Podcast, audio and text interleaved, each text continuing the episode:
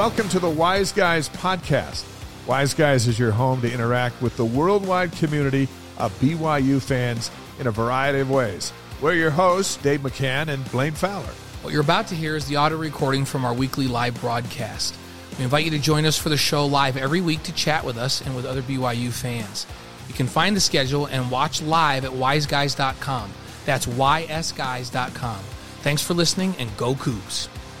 Good Tuesday evening to you. It is February 21st and Tuesday nights are always the best night of the week. I am Blaine Fowler, coming to you from an undisclosed location in Provo. Welcome to Wise Guys. We're glad to have you with us this Tuesday night, this rainy Tuesday night in Utah, uh, a night where this rain's supposed to turn to snow, up to 20 inches on the benches, and who knows how much in the mountains. Um, we're doing a little bit of Where's Waldo uh, this week. Usually it's me that's on the road and my longtime broadcast partner and buddy that's here anchoring from our location in Provo. But this time the roles are reversed. I'm here, and my buddy Dave McCann is on the road, and you're going to disclose your location though, Dave. So tell tell us about where you're at and what you're doing down there.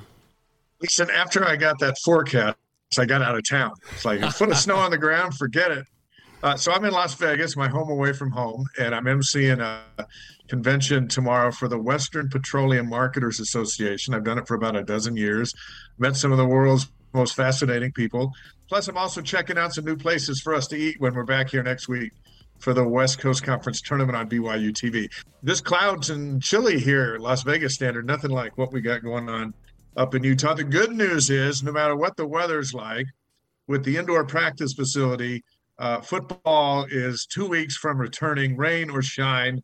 And uh, we'll talk about that tonight, the spring practice. Linebackers coach Justin Ena is going to be there in studio with you. We got a really cool show tonight. And Dr. Dewey Gray is going to join us, another former Cougar. Uh, he's going to join us from South Carolina. He started his own church after he was done playing football. And and we're going to talk about that. Yeah, so, it's going. A good football Cougars on the agenda. And, and, and Dewey's church is going strong. That's awesome. And hey, by the way, Justin is in the house, so he just did. He came in the door. He's sitting over in the green room over there. Well, is that carpet green? See, I'm colorblind, so I asked I asked DJ and, Jen, and Justin if the carpet's green. So he's in a chair on green carpet, which we're going to call the green room because it makes us sound a little more classy. But but Justin's in the house. Honestly, I've been worried all day long. When it started to rain midday, I thought, man, I hope this doesn't turn to yeah. snow too soon, and that that any of us have trouble getting to the to the studio. I was worried, Justin. Now we're not going to give away too much, but the studio is on a hill in Provo, and so I was worried we'd have some trouble getting up here. But but Justin's in the house. We're really excited to have new linebackers coach Justin Ena. Hey, men's basketball. You talked about you and I being back down there where you're at um, next week for the WCC tournament. They're limping into the final week of the regular season. What does Mark Pope need to do to get this program turned around? They only have one game this week on Saturday against San Francisco. And to me, it feels like a huge weight that they've got to get a win to not go on a, on a big long term losing streak into that tournament. Um, so we'll talk about that a little bit later in the show.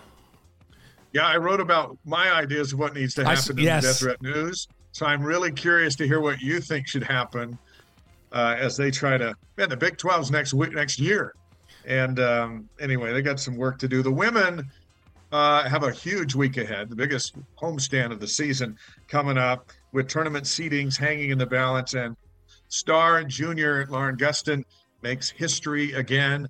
We'll roll those numbers out for you. Yeah, that, talk about a big week. We're not gonna. We'll, we'll get into it, but the two best teams in the league are rolling into Provo into the Marriott Center this week. So um, and BYU seeding, it, there's a big spread of what it could be depending on how they do this week. So we'll, we'll talk women's basketball as well.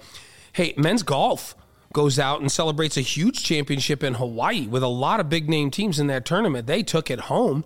We'll talk a little bit about men's golf. Off to good. Is this one of those special uh, golf seasons coming up here, Dave? Like, like let's let's talk about that in a bit. But um, you know, they've got some national championship hardware on on the golf team, so is it going to be that kind of year? It sure looked good this last week. Is there a better team to be on in college than on the golf team? No. With if you're if you're a, a, man on the men's team, a woman on the women's team, you're playing in all the warm places, the yeah. great golf courses. And um, I know you went to football, and I was in class. we we both should have we both should have been good enough to be on the golf team. Would be uh, the, no golf is like hey, and baseball anymore I mean, come on. We, we, we had Coach Pratt on here, and we were talking about the cold weather and starting cold. And he's like, oh, no, we go on a road trip uh, where it's warm. We, we, we had Coach Eakins in here from softball, and we're like, well, yeah. hopefully this weather clears up. He goes, yeah, we don't care. We're going to play like eight games in Mexico. Football team doesn't do that. Football guys are tough guys. They just and and when I was yeah. playing, when you and I were in school, Dave, um, we didn't have the student athlete. Uh, we didn't have the SAB, but we also didn't have the IPF, the indoor practice facility. And so uh, sometimes we were out in the snow in spring. We'd take some skills into the end of the Smith Field house where you couldn't even run a full route. Guys would punt into nets and kick into nets. And now everybody gets to use that beautiful facility um, and it, it's it's it's like a different day, just two weeks away, right? We talk football; it's just two weeks away. March sixth, spring practice starts. Um, March twenty fourth is pro day uh, for eighteen Cougars. BYU TV is going to cover that, so you can tune into BYU TV and see how the Cougars perform in, in their pro day performances. March thirty first is the BYU spring scrimmage, which we're going to um, broadcast in its entirety for the first time, and uh, and, and that's going to be great hey, it's big time football now. It's the Big 12. So we broadcast the spring game like everybody else. And then then right after that that spring scrimmage, we've got the uh, the BYU alumni game, which was like this made for TV event last year that was so fun. Ended in a Hail Mary, Max Hall to Bryan Kehl, no less, who catches the game winning Hail Mary. And uh, I'm not going to say, even though I already know, and I think you know too, you, we, you and I both know right? This is one of those times where we know, but we just we can't just say, can't say, say, because because we promised we wouldn't say. But I'm just going to say this much: the quarterbacks that are going to play in the alumni game this year, it's to be awesome. It's to be awesome. We're You're going to be there. We're going big time. So, um, and we'll we'll announce that when the university is ready to announce that. But, um, but you know what? Make your plans to be at both of those if you can. Um, if you're anywhere around here, come to this spring scrimmage. Come to that alumni game. It's an unbelievable atmosphere. Um, and then, and let's show the Big 12 what BYU fandom's all about. Let's fill that stadium up for that spring scrimmage so that whole league can um, go, wow, look at they had 35,000 people at their spring game. Man, this is a big time program coming into our league.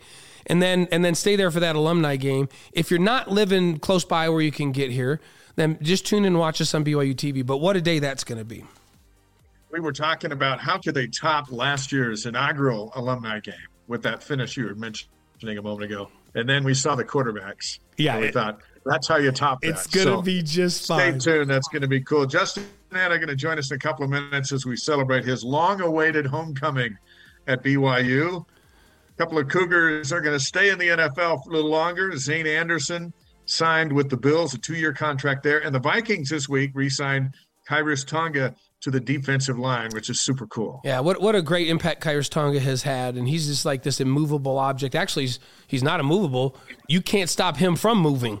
Like he it, when when he gets off the line of scrimmage and starts pushing, I don't care if you double him. Guys look like on their roller skates, and he's really established himself. And so he resigns with the Vikings. That's fantastic for Khyiris. And then for Zayne, um, I love that he signs a two year contract with the Vikings. It's a guy that was with the Chiefs on the practice squad, activated, played special teams, back on the practice squad. One of those guys that's really paid his dues. Terrific skill set.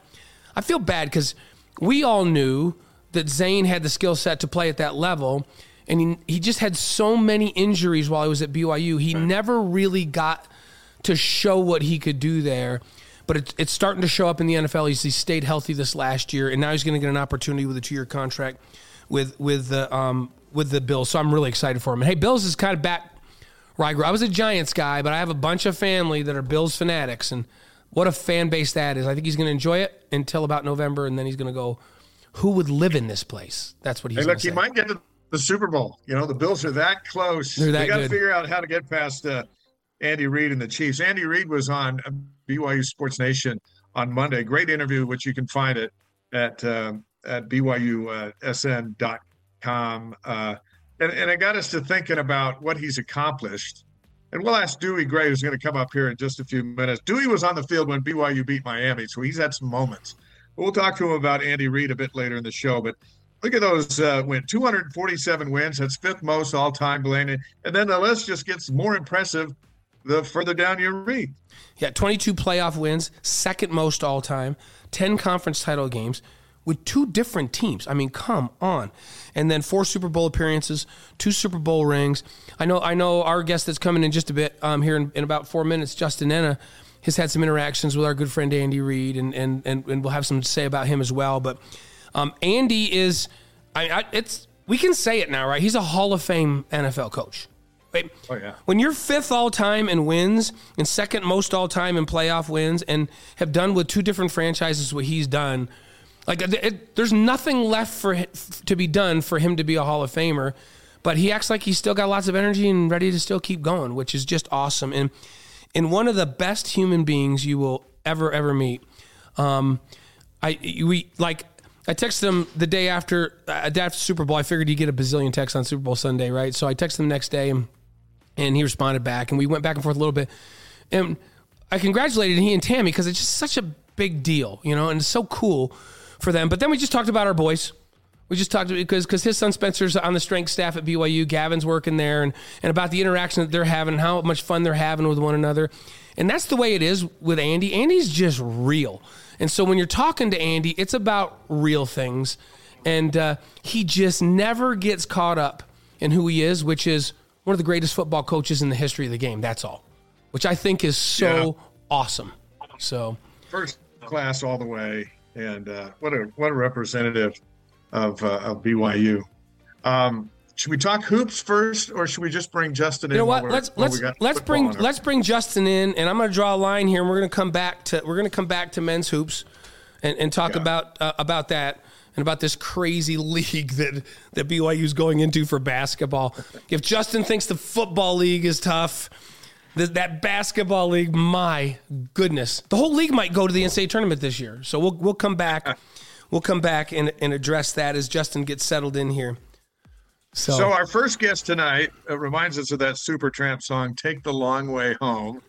Played linebacker for the Cougars between 1997 and 2001. Then he coached Southern Utah, Weber State, Utah, Utah State, and San Diego State before returning home to coach the linebackers at BYU. Pleasure to welcome Justin Ena to the Wise guys. Welcome home. How does it feel to be back? It feels great. Um, it's been a it's been a long long time coming, and uh, if anybody wants to know where the greatest restaurants are around the state, I've I've got a pretty good. I've been everywhere. Not, everywhere in the state. Not just everywhere in the state, SoCal too, right? So yes. you, you you've got it down.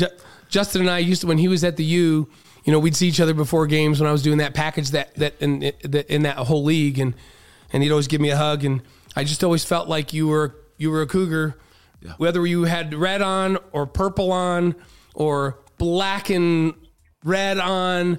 I always felt like Justin was a cougar at heart. Did it? Did you feel like that? It, it seemed that way to me. Yeah, when when, when you go to BYU and and and you're uh, coached by Coach LaVell Edwards, um, it's a special, really special special lineage and uh, tradition that you got to keep carrying on. So I've you, you keep on carrying that that brotherhood, right? That we've both you've been coached by Coach Edwards, I've been coached by Coach Edwards. I mean, it's it's special, and like, so he's our dad coach, which makes us brothers. Exactly. Which and it goes through all the generations, it does. doesn't it? It really does.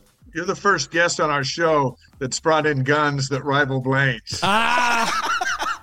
Look at that. I, I, did a quick pump real quick before I got in, just just to rival Which him is, and I, bit. and I knew, but I, am still a loser on that one. Too, I knew so. that Justin was coming. I knew he and Gavin would probably lift this morning, and so I went in and I was supposed to do legs today, but I'm like, nah, forget about that. I better do some buys and tries today because I knew That's I knew Ena, Ena was coming in with those guns. No, he's got way bigger arms than me. I'm just skinnier, so People think I have big arms because I'm skinny and my veins come Those out. Veins so. are pumping up pretty so, good. yeah, but it. that's but but come on, Justin's arms are way bigger than mine. He's a hoss. So, hey, of, of all the coaching stops that, that you've had, we mentioned all of them. Yeah. Did, did we get them all? You did. I think Dave got them all. Which one taught you the most? Do you think in that um, in that run? um, that, that, it's fashioned who you are today and in your perspective today? You know, it's probably going to have to go back to my first coaching gig, which was uh, Southern Utah learning how to do it the right way and just pressing forward and, and understanding. Again, I was Coach Ed Lamb was the head coach over there, and just trying to to understand the scheme and understanding how coaching went. And again, I was 30 years old at the time. Uh, just got done with the league when I was 28, so I was just trying to figure out who I was as a coach. And I, I got the best advice from Coach Edwards, and Coach Edwards always said, "Hey, be you." And if you're trying to be someone else, they're going to see through it. All, the players will understand that you're you're a fraud. Just be as good as you can be. Know that when you make mistakes, own them, and then try to get better the next day. And again, I again we're LaVell guys, and how how he did everything was how I want to do everything.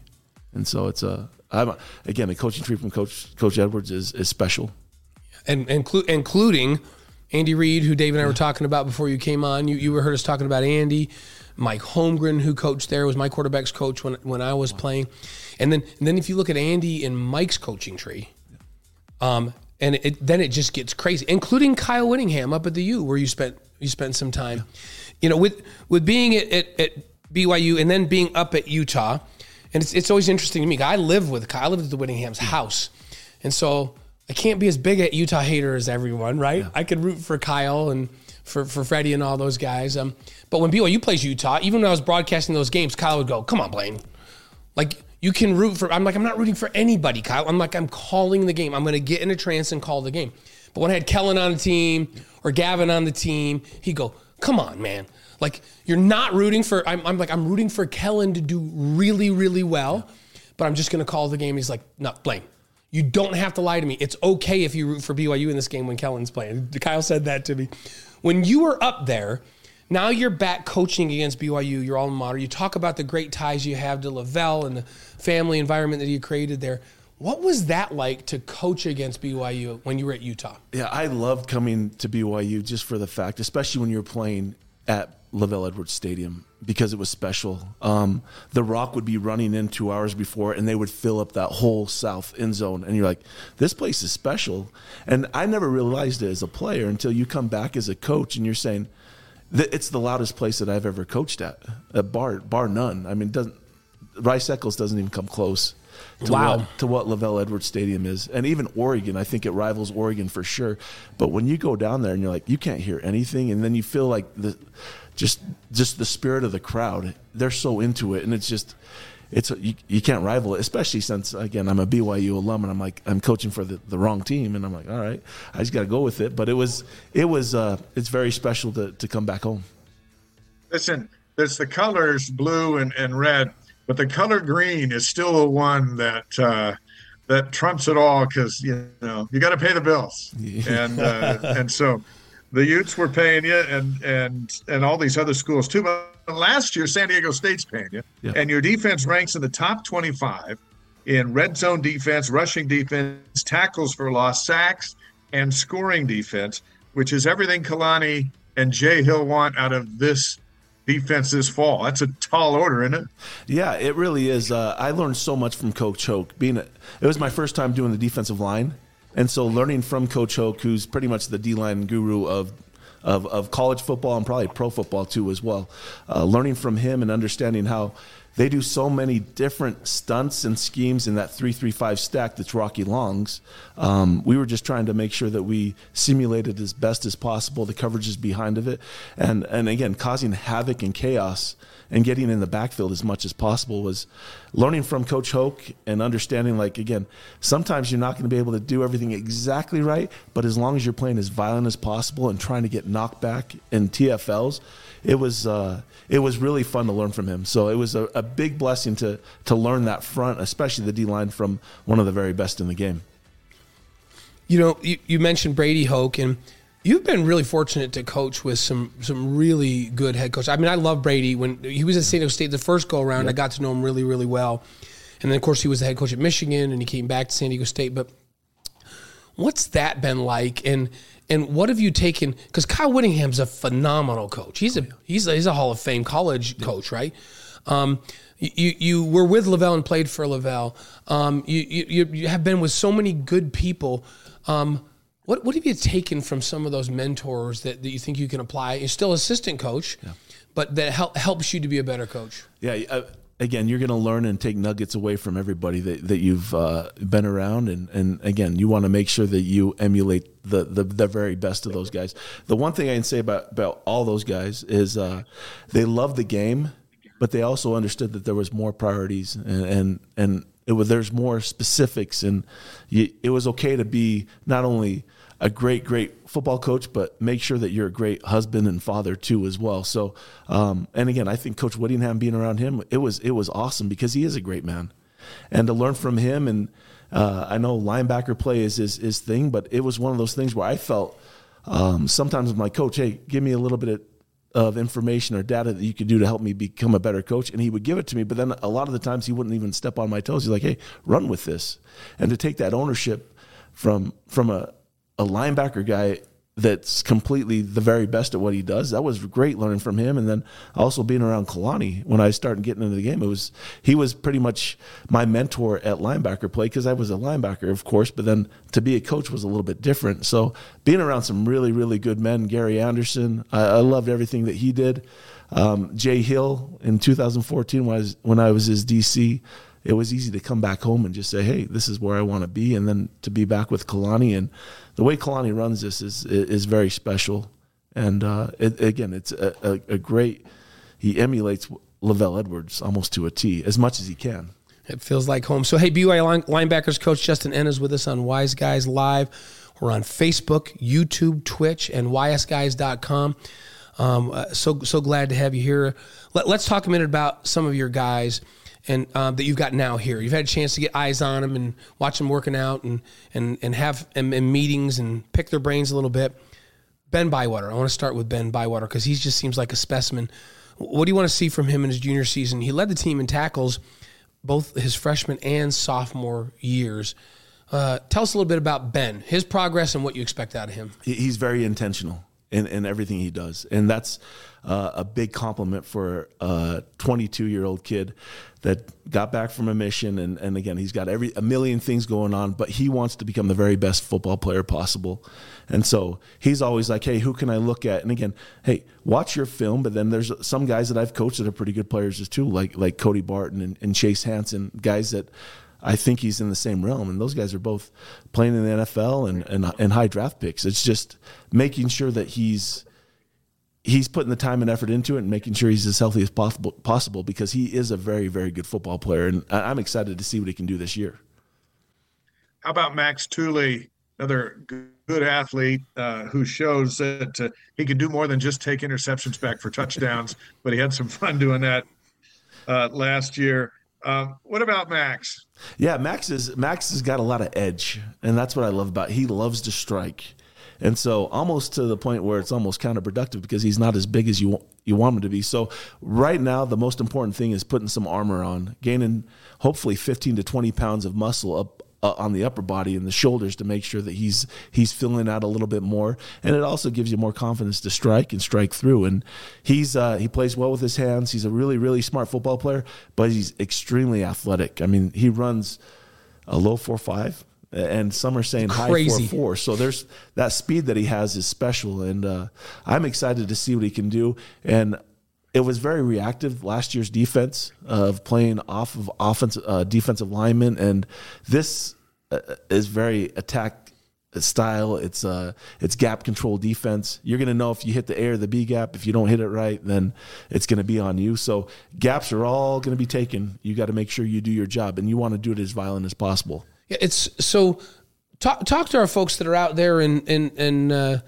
Online with us, watching on YouTube. We mentioned all the different platforms that are, are, are, tuned in, and people will listen to us on a podcast that will be on a podcast tomorrow. People download it and listen in their car about the differences because last year, I don't know if we call it a two gap defense, but the linebackers did a lot more where they would have to read what's going on and then make a decision and then react. Where this season, you're saying a lot more one gap for them. So, yeah. hey, nose, you got the A gap, and backer, you go. You've got you've got the B gap. Go, yep. and they get to play downhill. What, what, will the difference look like to people on the field? So the nice thing about that, so you you had a lot of odd front last year, three down front, and then it, it demands double teams, correct? with with the D line with the O line. There's five O linemen, the th- three D linemen, and so you're getting a lot of double teams staying on, staying on, and trying to get up to the next level. Well, the, the, the backer's trying to say, are you are you playing the front side A or the back side A? If I was going against uh, with my my D tackle,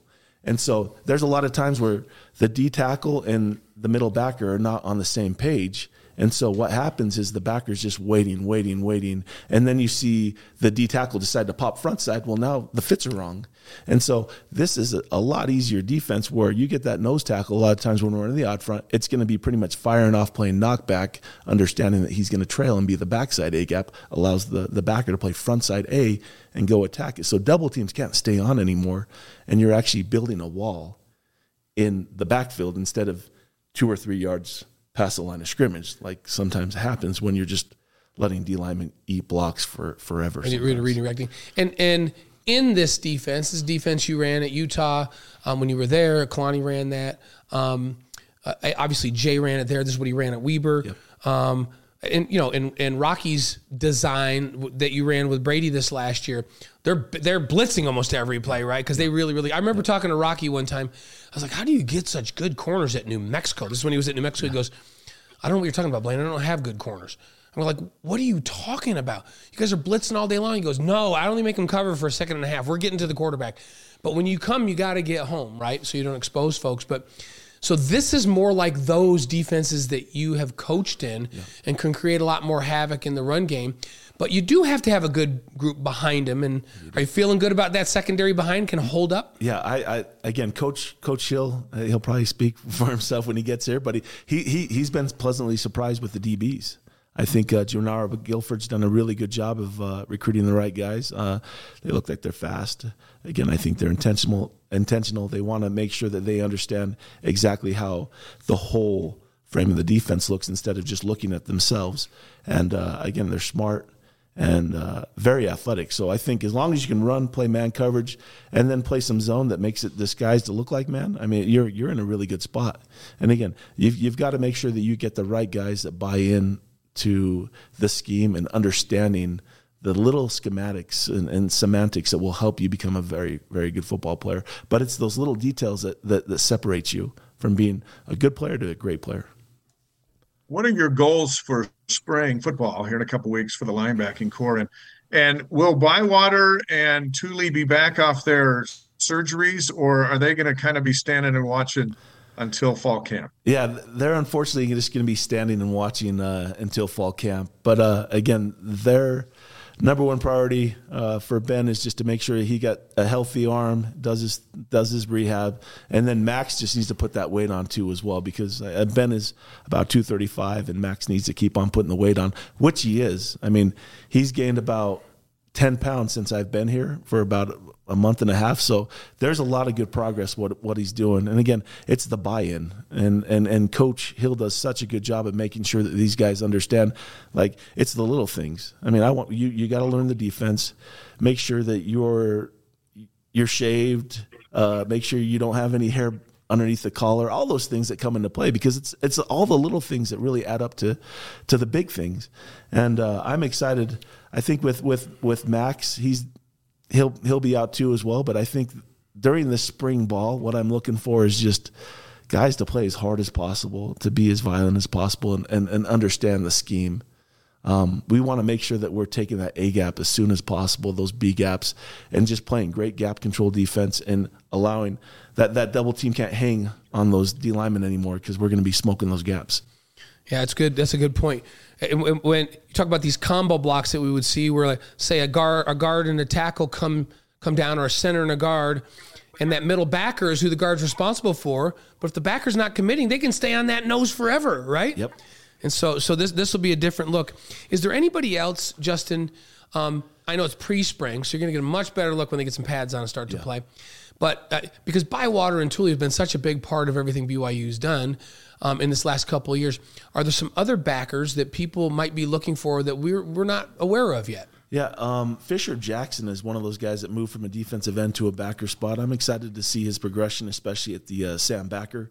Um, and then we had uh, Ace Kaufusi and Micah Kaufusi. Ace just got back from a mission, and Micah just was gray shirting this last fall. So both those guys coming in, they're they're long bodies. I think they move around really well. Um, and they love the game. And again, all you're looking for is a kid that is coachable, that wants to learn, and and and, and has a little bit of a little bit of an edge. Uh, another return missionary is Kyle Vassau that I'm excited to see what he can do too as well. He's big, strong, and uh, and again very intentional. you know, there was a Kavika Gagne that that had had played really well as a freshman. Then he had a major. You have multiple guys Yeah. That that are going to have to kind of come back from these injuries. But it sounds like you got a good mix of of young guys coming in as well. I think we do. I think we really do. Justin Ennis on the Wise Guys tonight finished his BYU career with 86 solo tackles, a fumble recovery, an interception, and 18 tackles for loss. Uh, back home as BYU's new linebackers coach. While you were at San Diego State, you got a sneak peek at BYU's new running back, 6'3, 230 pound Aiden Robbins, rushed 21 times for 115 yards against your Aztec defense. So give us a give us the inside skinny on him. What's he going to bring to the team this fall for a guy who had to try to stop him last year? Yeah, you you, you do not want to let him get his momentum going because he is strong. So we were trying to get um, as much games and stunts in front of him to make sure that he cut with lateral. But when he wouldn't, it would be downhill. It would take two or three guys to to bring him down because he is so big and strong. I thought he was a pretty good pass catcher coming out of the backfield too, but he seemed like uh, again he was a downhill back, and if you didn't get in front of him early. Uh, he was going to get at least five yards just because of the momentum alone. You know what? One of the things that BYU struggled with last year was third and short, fourth and short, and uh, you know we'd, we'd, we'd be talking and and people would say, "Hey, it's the same offensive line.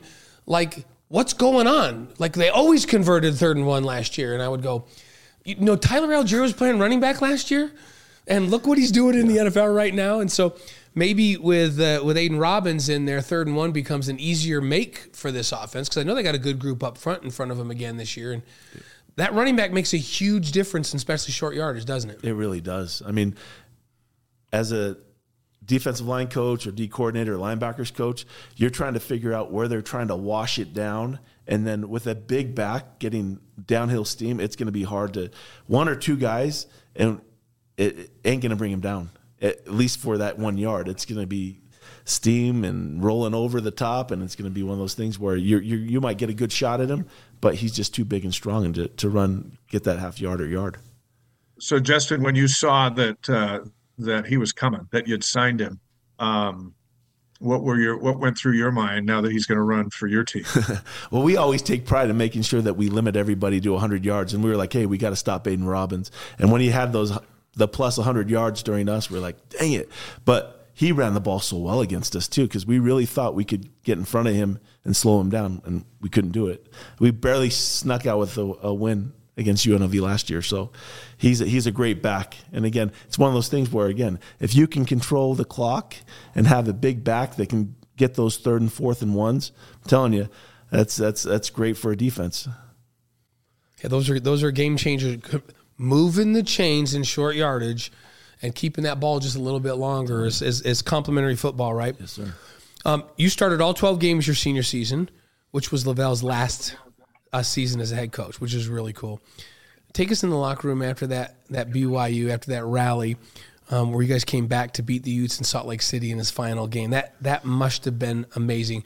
By the way, Justin, everyone finished with nine tackles and a forced fumble in that game. But but what was that like? You know, it's one of those things where it was awesome. I, I remember Kalani and Ryan Denney putting him up on the shoulder. I was talking to a few other guys, but just having giving that that win to Coach Edwards because we did we ended that year six and six. It wasn't the greatest year whatsoever, but to have that win at Rice Eccles with LaVell's last game, um, it it was it was awesome. It was just you you felt you did everything possible to get that W for him because you just you loved him, and for him because he didn't show a lot of emotion, right?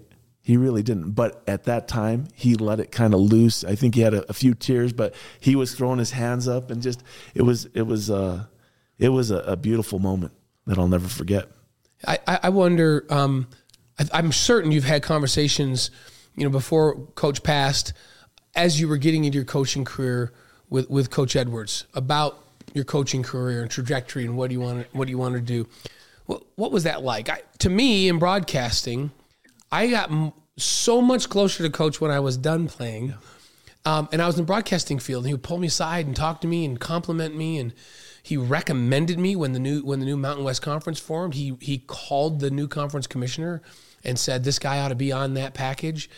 Um, he seems like he's had a hand in a lot of people's careers, and I'm certain he's had he's touched yours at some point. Tell us a little bit about that. Yeah, coach would do anything for you as long as you put the time and effort into it. And and and he was one of those. Uh, you were one of his guys.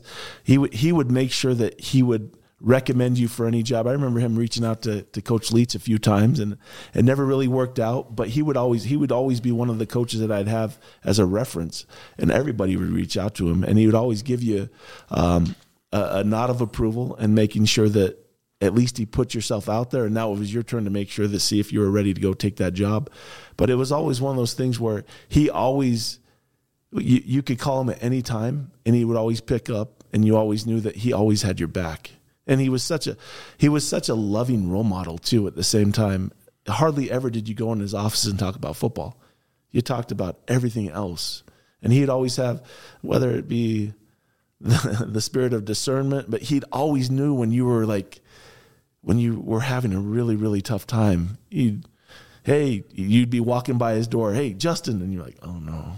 And you walk in there, and then he has that automatic shut the door. Then That's you're right. Like, oh no, it's going to go a little deep, which was awesome because, again, it was one of those things where you felt like you were having a, a conversation with with your grandfather, but it was just, but you never wanted to let him down, but you could never he, he was just, he was just such an amazing man. So again, when when you went to the funeral, you could see how much lives he touched, yeah. and how much he truly cared about. He would never forget anybody that played for him. Not a not one. Not a walk on. Like he remembered Not everybody. Everyone. Yeah, it was amazing. Special man. Amazing, amazing. Well, fa- fast forward now to 2023. Um, how does today's Kalani Sitake measure up with the Kalani you played with? He he does such a good job. I'm telling you, it's sometimes it's almost uncanny. Like we'll have these. We had a staff meeting today, and again, we wanted to make sure that we we understand that as coaches, we we have to change and we have to evolve. Because if you're coaching the same way that you coached 20 years ago, the the kid is so different, and so we have to evolve, or or or, or we get thrown up by the by the wayside because we understand that again it's all about the kid making sure that he knows that he's loved. Now we have the nil deals we have the transfer portal. So when you get him here you're still recruiting them but you want to make sure that these kids still want to be pushed hard. They, they want to be held accountable. Now sometimes they might not act like it but they understand if they want to become the very best that they can be you've got to push them a little bit. And these kids here at byu are even they're they're they're excellent kids. They they want to be role models. They understand you sign the honor code, you understand why you're here at BYU, and to be around these type of athletes, um, you can push them a little bit harder because they want it more, and I think they understand the big picture. That other places, I mean, kids just want to have fun and enjoy themselves. These these kids understand that there's a whole future in front of them, and not just football, but academically, and then understanding like, hey, how am I going to set myself for for success after football's over? Because football will end at some time it, it was interesting. I, a couple of things I picked out of that what you just said, Justin. Um, you you mentioned there's a couple of universal things. You said they still want to know that you love them. Um, right? Yeah. Um, they still want discipline and they want you to push them. So that hasn't changed from when I played, you know, 40 years ago and you played 20 years ago and the kids are playing again. So that hasn't changed. But the methods of how you convey that to them have changed dramatically. So the core is still what you're trying to accomplish with them to get them to know that you care about them so you can push them and give them discipline and all that. That's the universal core, but you got to go about it in such different ways. And I know Kalani has introduced some different teaching methods in the last couple years that he's garnered that yeah. they're way different than the way we did things. Oh, yeah. Like, um, and I don't know if you can address some of those, but I, one that I was thinking of is, you know, we used to sit down and just watch every single solitary bit of film together. Like he he doesn't do that, right? No, not at all. And, and, you know what he does? A lot of the times you have these sing alongs where you're just in there and um, he's like, hey, it gets a popular song and you have 110 guys in there and you're singing it like to the top of your lungs. He wants everybody singing, or if you're not singing, then he's going to point you out and say, hey, start singing. But it's like, it's awesome. Like the energy and the spirit that you feel. And it can be any song. And you're just like, this is fun because football should be fun. Right. It's one of those things where, again, these kids, they want to make sure that they're having fun, but we want to have fun too as coaches because you get the very most out of kids when they enjoy what they're doing.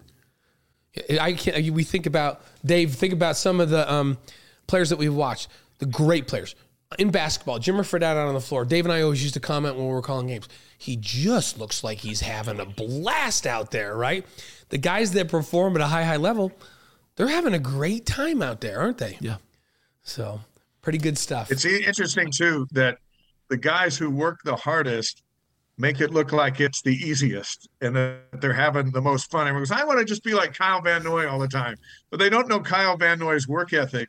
Uh, so when he's on the football field, he's he can freelance and and and have a blast. But it's the, the guys who make it look easy are, are the guys who work the hardest, aren't they? Yep. Uh, the payout is on Saturday and Sunday. It really is. Sunday for the NFL guys, Saturday for for the for the college guys. You have to put the time and effort into it. And again, that's the one thing that's cool about it too. When you demand discipline and accountability, you're going to see these sometimes these kids are like, "Man, this kind of sucks. It's kind of hard."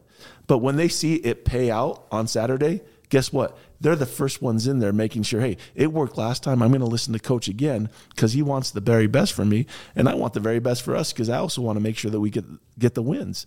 But the payout is cool because once they understand that, the kids are they're they're bought in even more than than I was or maybe you were because they understand, hey, the proof is in the pudding.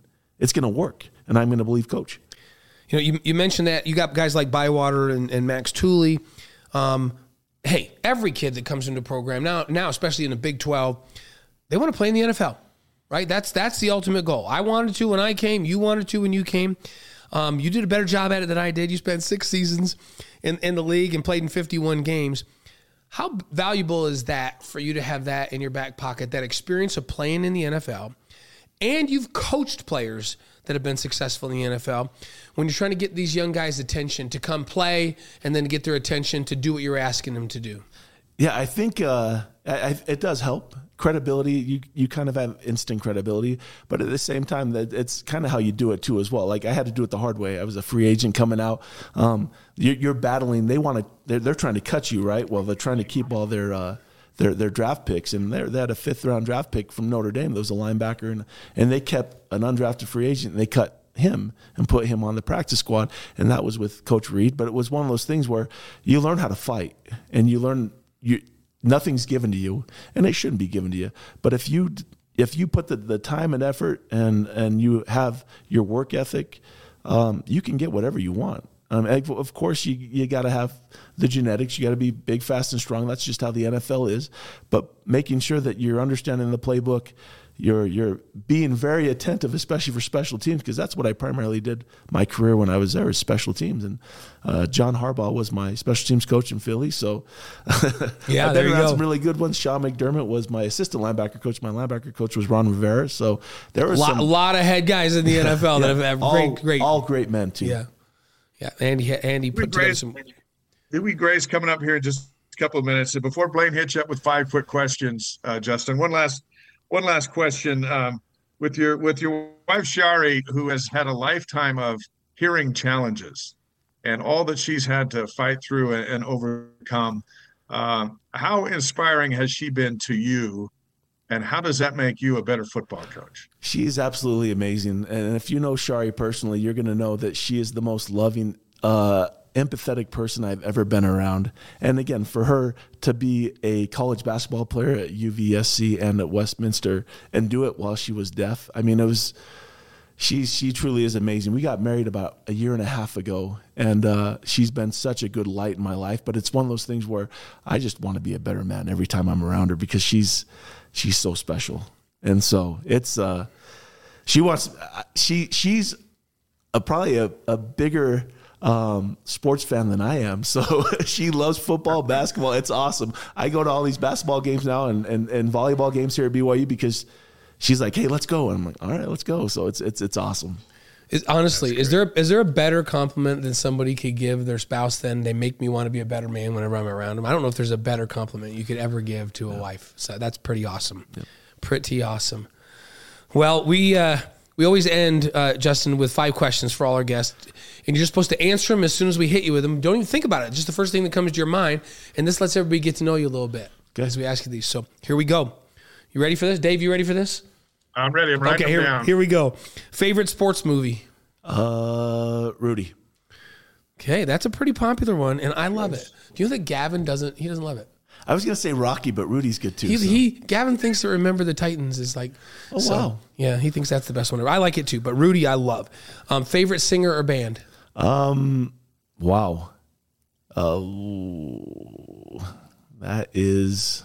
I was gonna say Oasis. Oasis. What's what's the best Oasis song? I'm trying to think. You know what? I'm gonna change my mind. Weezer. Weezer. Weezer. Oh my gosh, I- I'm that's a from the- blast from the don't, I don't know if past. that's an I'm from improvement. That's Seattle. a blast from the past. That's like Seattle grunge rock. Weezer. '96. That's when I graduated. Oh graduated. my all gosh, the I, grunge I, time. I'm I sorry. love it. No, that's great. I'm going to Seattle tomorrow. I'll think of you as I'm flying. The I'm sweater thinking song. Weezer, another Seattle grunge That's rock. our first. That's our first Weezer, by That- the way. that Coach. is the Our first Weezer. Weezer. That's awesome though. So favorite breakfast cereal. Oh, life, cinnamon life. Hey, you know what? I got a whole bin of it um, at my house. That's uh, what I eat a What lot do you before got it a bin? in. Who has a bin? Brenda Brenda brings the boxes home, and for some reason the boxes don't keep it fresh enough. I don't know what's going on with this. So we have these like plastic bins that have sealed lids, and she empties the box into the plastic bins. And All I- when I think we started doing this is when when Danny Plater used to come to our house every Sunday to eat cereal. He'd make his rounds. He'd come to our house, and he would start rummaging through the boxes. And Brenda's like, Danny needs to have his own bin. And so we we got Danny a bin for his Understood. for his Apple Jacks. So and he and All right. that whenever and then we got bins for everything because I thought that was a great idea. So there you go. I you like go. it. So favorite breakfast cereal is cinnamon life, which I am on board with. Your favorite BYU moment, and it doesn't have to be on the football field. Any moment at BYU that stands out as your favorite moment. This is a shout out to Jernaro Gilford for that pick at the end Ah. of the Utah game in 2001. I love that. We haven't had G. On, we haven't had. We need to bring Jernaro on. You need to. We will. I didn't think about that. We'll What get, a great we'll, we'll play that on. was. People don't Amazing. realize the Utes are already in field goal range. They were. Yeah, that was huge. That was huge. That's and and the the crowd just went dead, right? It was awesome. Yeah, that's the greatest feeling in the world, right? It was so amazing. Let me amazing. tell you. Let me tell you where I was that night. I was here in Vegas at Mandalay Bay ahead of the Lennox Lewis Hasim Rahman fight, and the BYU game was on in the media room, and we were watching that finish before we went out to watch this fight. And uh, one, I couldn't believe Staley ran 30 yards untouched on that option play. The Utes had 11 guys on the field, and then the way they marched down the field, you're just like, we've been in so many of these. And then Gilford steps in front of that. Oh, big time. and That was it. That was it. Hey, um, uh, Brett Britt Barrett, one of our followers, is like favorite band. Kalani and the Sitakes is what he says. That's a good one. So, okay, and then last one because this is going to be our guest next week. Your favorite thing about Sione Po'uha? Just the best human being you'll ever be around, especially as a football coach. I mean, he's. I know he's in the stake presidency. The guy is. I've been. I've coached two years with him at University of Utah, and uh, you won't find a better guy that loves his players and and understands uh, the scheme of how Coach Hill will want it. And I mean, t- I'm telling you, his D line as a backer coach, I love him the way he does. He occupies all these blocks and allows backers just to flow and play fast. Yeah, he's at. I've I've been talking when I t- when I people know I think know when I'm talking about Gavin. My youngest son coaches and works with with uh, with Justin um, a bunch, and uh, he says you guys have been lifting together. Yeah. So here's the all I ask though: don't let him know too many secrets. I can't have him getting bigger arms than me. I mean, Dad has to looking have- really good, Ro. Like, I mean, Really, Kellen, really good. Kellen's gotten kind of jacked now, and I'm like, is he close? I'm like, no. Kel, like the boys cannot pass me. Don't let him do it. Don't, whatever you do. Hey, He's doing the players list Justin, now. once they start wearing once they start wearing boys' small T-shirts to make them look bigger, then they'll know that they're competing head to head with my partner right there. oh, that is funny. Yeah, Dave, it's like That David. is good. Dave could just kill me because it's like we've been married for thirty something years now because that's how long we've been doing this together. Oh, I love it. so, but no, I hey, I appreciate taking care of my boy. He loved lifting with you and loved awesome. working with you. So, He's, he's a great coach, by the way. A really good, a great coach. uh, I appreciate that. He's he has sure um, um, had a great experience with with Kalani and everybody there. That he just soaks it up, comes home and talks to me about all the things that he's learned every day. It's isn't it nice to have a job? And he said this to me, and I'm like, oh. Man. Honestly, and, and and I'm sure this is the same for you, Justin. This is this is what you have to be to be a coach. And yeah, there's some money in it once you get established, right? But um, you know, Gavin's older brothers, you know, Kellen and Landon, yes. and and they, you know, they've been off in business and doing really, really well, and and everybody's like, like, what? Why do you not want to go do what your brothers do? Like you know, wallow around and like you just have to scrape and scratch. And he's like, you know what? I get, a, I go to come out of the office at ten o'clock, eleven o'clock at night go home, know I've got to be back at the office at 6 7 o'clock in the morning, and I can't wait to get to bed so I can get back up and go back in in the morning. And then we all looked at him like, then that's what you need to do. If you love it that much, right? And don't you almost have to love it that much to be a coach? You really do. It's it's the satisfaction of helping young men. That's one thing I think. What when there's some guys that want to be the NFL, right? And then it becomes X's and O's and scheme. But there's that character building that that, and you're molding these young men to be as good as they can be, not only on the football field, but but in life. And right now, you're scoping a kid that's 18 to 23 years old, and you're doing all you can to to help him become successful. And and that's where you get that satisfaction. You go to bed putting your head on the pillow and saying, "Hey, I did something good for the day." That's that's that's a great job when you're doing that. Yep. When you're when you're helping young men become grown men. Yep and and at the same time having some fun Got and winning some games and moving into the Big 12. Justin, we're so glad to have you in with us tonight. We're grateful you take the time to drive up to our secret studio that nobody knows other than the guests that come here. It's kind of in a secret place. It. It's awesome. Yeah, and and uh, Jack Hadley built this whole thing for us here in this in this really cool place. Um, we get to do this every hey, Tuesday night, which we love. Justin, look up there on the logos on the wall. Which team do you want to beat the most? Yeah, there you go. You know, I, am looking at TCU, and that looks uh, really good. I'd, I'd, like to take take it to the the Horned Frogs for sure. Oh yeah, I like that idea too. That sounds good to me. We don't have Texas and Oklahoma here. We play them both next week, next year. So why don't we? We won't put those up because they're out after next yep. year. But let's take it to them this year too. That would be definitely. I agree. So all right, the great Justin Ena, uh, linebackers coach at, at BYU, back home where he belongs with the BYU Cougars. Thanks for thanks for coming in with us, Justin. Appreciate we appreciate it. Thank you so much, Blaine, Dave. Thank you so much. Glad to have you. Yep. And it's not snowing now yet. Go back to the gym. Not you snowing yet. Up a few more weights. Don't let Gavin pass me, whatever you do. So, thanks, Justin. The great, uh, great Justin, and that's it's so nice to have him back. And, yeah. And you know he's gonna. I, I like the he uses the word violent. I, I think we're going to see some serious linebacker collisions, well, which um, we, we've been missing. And, and I like the word. I like one of the words that, that Justin used. I said he Max likes to strike people, which yeah. is another way for hit, but not just hit. When you strike somebody, you drive all the way through them. That's like hit with violence. And yeah, so that would be really fun to have that element in the defense, right? So, hey, Dave, I'm gonna right. check. I'm gonna check with DJ here. Do we have Dewey ready to go? So he is good. So yeah. Dewey Dewey is ready to go, um, and and and let me, let me introduce Pastor uh, Derwin Gray, one one of my good friends. Our next pastor, uh, pastor of his own church, an author. I'm pretty sure he sings. He holds the school record with three interceptions in the same game, one of which he returned for a touchdown, all of which came at the expense of New Mexico.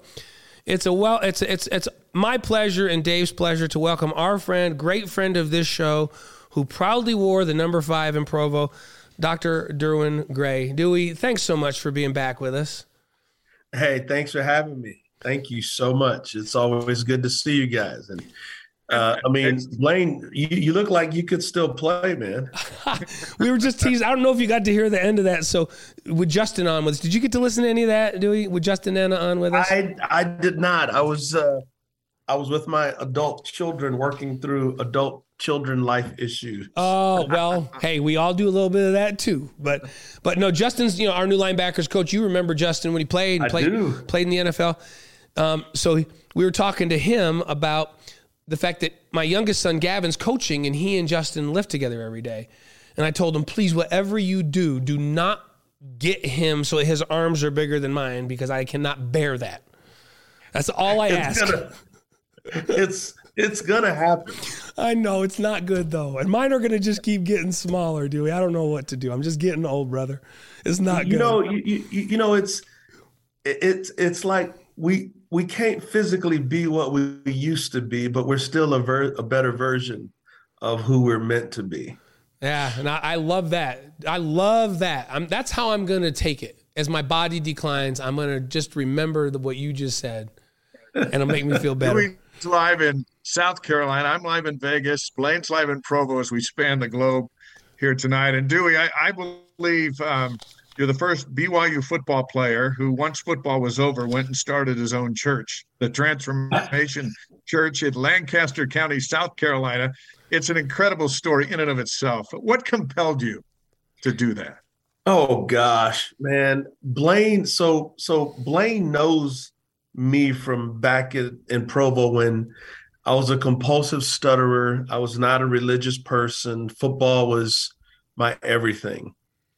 And so my wife and I laugh all the time because both of us went to BYU primarily for school and sports. She was on the track team. Neither one of us were people of faith. I mean, we've always respected the LDS community, but it was like, you know, hey, we're, we're just here to go to school. We're here to play. Um, but in our late 20s, uh, we both had an encounter with Christ that just, it just upended everything um, it, it just transformed everything. And so the love of God, the grace of God just overwhelmed us. And I had this overwhelming desire to, to, like let everybody know. I'm like, do you guys know about this, about this Jesus? Like, like y'all really know about what he's accomplished. And so from that, uh, people began to ask me to speak. And as I would travel and speak, um, we saw a lot of good things, but then some of the negative things we saw was either I would go speak at a church that was all black or a church that was all white. And as I read the New Testament, I saw a multi ethnic church with people that were Jews and people that were Gentiles. And to be a Jewish person had nothing to do with your color of your skin, it was the religious practices. And a Gentile literally means everybody else.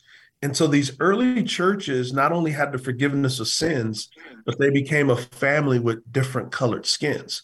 So, being a person who didn't have much of a church background, I began to ask uh, Protestant pastors, uh, LDS people, anybody I could ask, like, why is the church so divided? And I always got like these terrible answers. And so I sense God saying, well, you can criticize or you can create. And so that's what led us to start Transformation Church. And it was on Super Bowl Sunday, February 7, 2010, that we started. And so 13 years later, uh, we probably average close to 13,000 people per week, weekend, both online and in the seats. And it's really been incredible to see this diverse community come together where Jesus and his grace is the glue that holds us together. Um, because what happens in the seats should go out into the streets. And so we've been able to do just some incredible things working with the police. Uh, we paid uh, $4 million worth of medical debt. Uh, we do things internationally, locally. So I'm just I'm just grateful. They they haven't figured out that I'm not really a pastor yet. I'm a football coach disguised as a pastor and they're like the football team and life is the game. Yeah, you know, it uh, it's just such an incredible story, Dewey. Just, I want to take you back to what you first said because you said Blaine remembers me when I was here and I was just, you know, a stuttering guy that just wanted to play football, but but I, like I'm not not going to let that just sit there because because um, you were way more than that then.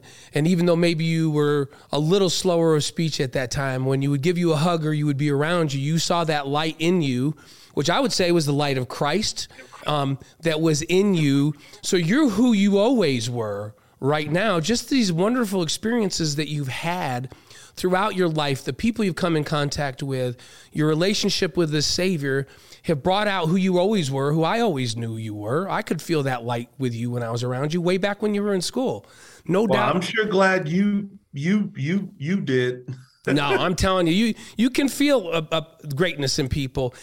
I wanted to ask oh, you about. You. I wanted to ask you about um, one person in your life that I read about uh, that Dave and I were, were interested in. Um, someone that had was a big part of this change. Um, a guy that that you termed the naked preacher, Steve Grant. Tell us a little bit about the naked preacher, Steve Grant, because I think this is a phenomenal story. Oh man. Okay. So so Steve Grant got to the Colts in 1992. I got there in 1993. Steve was an eighth round draft pick out of West Virginia. He grew up in Miami, went to West Virginia, had a great career, got drafted. I get drafted to the Colts. And a couple days go go by, we're in training camp, and I noticed this guy. He's taking a shower, dries off, put a towel around his waist, and then he gets his Bible. And he's literally asking teammates do you know jesus? So so you know like lds missionaries you know you get on bikes you got the you know the white shirts and the ties. This dude had a white towel and a bible.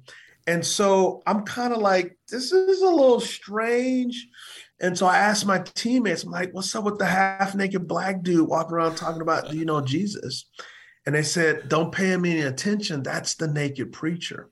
So his real name was Steve Grant, but his nickname was the naked preacher.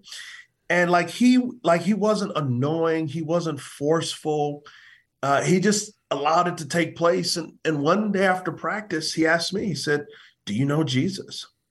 And that began a five-year conversation in which um, making it to the NFL, money, the girl, um, it didn't heal the parts of me deepest that needed to be healed. I needed forgiveness. Um, I needed to get over my abandonment issues, my rejection issues, and whatever's in you is going to come out of you. So if you don't truly love yourself, you're not going to be able to love other people. If you're insecure with yourself, you're going to be insecure with other people. So even though playing in the in the NFL, always live with, well, who would I be when I got done playing? And so over a five year period, as he shared the gospel with me, um, as I came to some existential conclusions, like number one, I made a promise to my wife's father that I would love her and honor her. And I'm like, I'm not doing a good job of this, and I don't know how. And so it's like the Savior's love taught me how to love. And so, yeah, the naked preacher. And, and, then here's some other things that people don't know, and I think is really important is that dude was a heck of a football player. Like he wasn't an athletic freak. Um, what made him good is he was relentless, he was disciplined, and his technique was flawless. Uh, interesting story. So we're playing the Buffalo Bills. This is like 95. And back then, you know, everybody runs tempo now. Well, the Buffalo Bills ran that in the early 90s, late, you know, so they're running plays. And so Steve's job was to make the call on the defense. So they're they're churning down the field. This guy, before he makes the call, lifts up his helmet, vomits, puts his helmet down, calls the defense, and then makes the tackle on the next oh play. And I'm like, listen, I don't know who this Jesus is the way you know him, but if he helps you to do that, I want to have that kind of courage too. Because that was one of the most courageous things I had ever seen. And I still re- remember it all these years later, almost 30 years later, to go, man, that guy, like, he was a loving follower of Christ, but on the football field, he meant business. So your relationship with the Naked Preacher leads up to August 2nd, 1997, yeah. which you've written about as a key day in your life. What happened? Yeah. So um, I was, uh, we were in training camp, Anderson, in Indiana, my fifth year with the Colts. And so it's training camp, it's right after lunchtime. And as I'm walking back from the cafeteria, I'm all by myself. And I just sense this incredible void. The best way I can describe it is like a Grand Canyon sized void in my soul. So I get to my dorm room, and uh, guys, this this is back in the day when phones were still connected to the wall, and you had to go to dial them. So I called my wife, and I said, "I want to be more committed to you, and I want to be committed to Jesus." And we were both silent. It was it was like a holy silence. Like we knew something happened, but we didn't know what had happened. And when I got off the phone with her, I just I just cried. And for three nights before bed, like I literally would just cry with the thought of, wow, he loves me. Like for the first time in my life, it's not about my 40 yard dash time. It's not about my game film.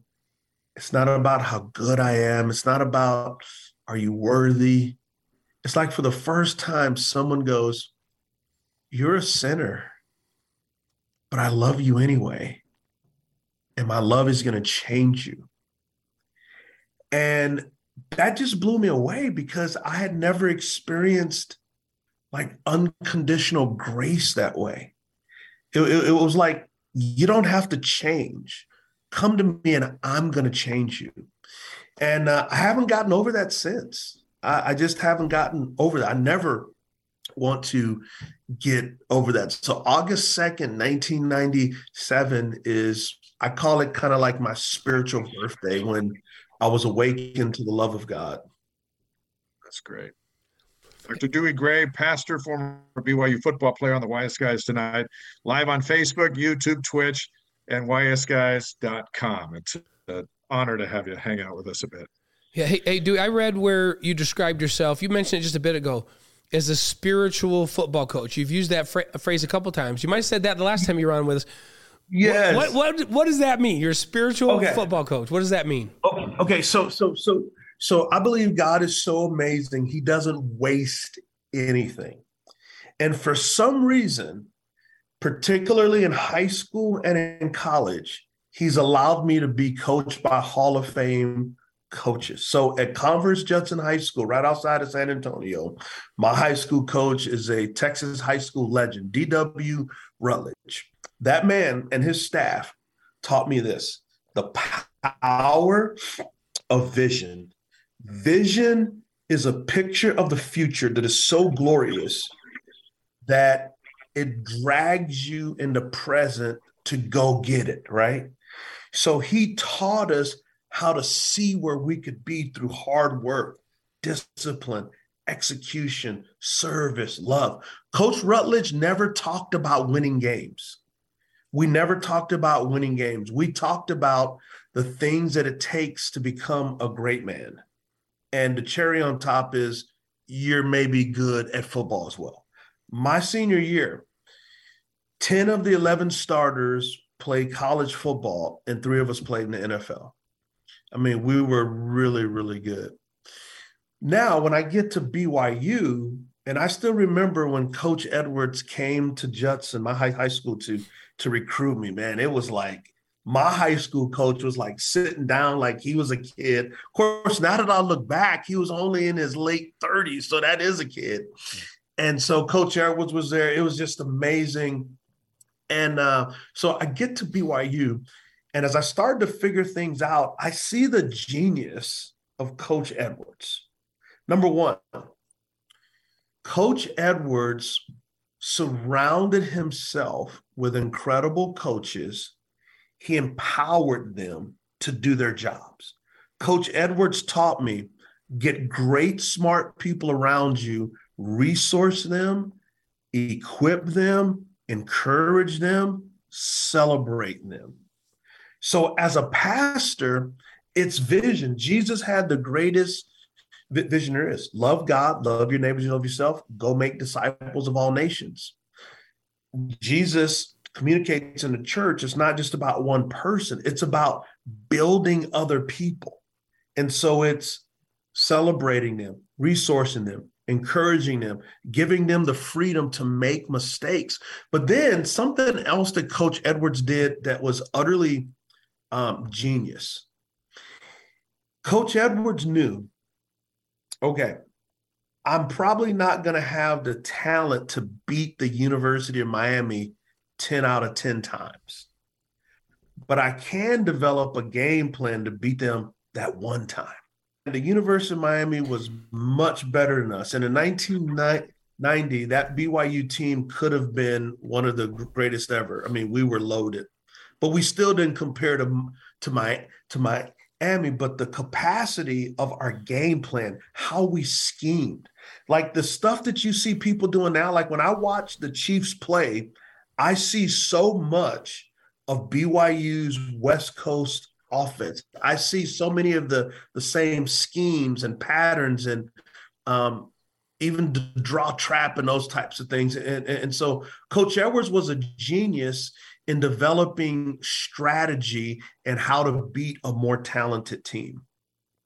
You know, it, it's fun to watch the Chiefs because I see the X's and O's out there. Dewey, like you see, Andy's taking a lot of those things.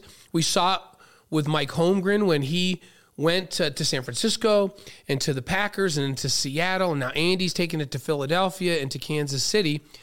What about Andy's coaching style, though? You you see him in interviews, and I don't know how close you stay to him, but how much do you think of the way LaVell did things? You described LaVell surrounding himself with great people and empowering people and all that. How much do you think of, of LaVell's style has influenced Andy to the greatness that he's seen in professional coaching? Oh yeah, there is no Coach Reid without him uh, being incubated in the womb of BYU football. Uh, I think it was a few years ago. Uh, someone said on fourth and one, and Coach Reid threw like a pass, and they were like, "Why did you pass?" He goes, "I'm from BYU. Every down is a passing down." you know, and so um, I don't know Coach Reid personally, but I know his players love him just as we loved Coach Edwards. Coach Edwards had the capacity to be able to be serious and have you equipped, but to speak to you like a dad. People don't understand how funny Coach Edwards was. The man was hilarious. Like the scowl he has, that is a, the ultimate poker face because he was hilarious. Oh, he oh would he would say some funny stuff, wouldn't he?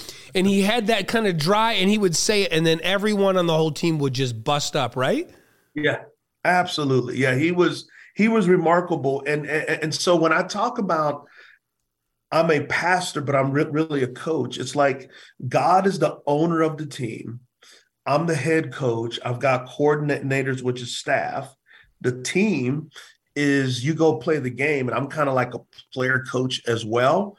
But it's basically equipping people to become the best version of themselves in the gospel, not just for themselves, but to go into the world and to serve the world.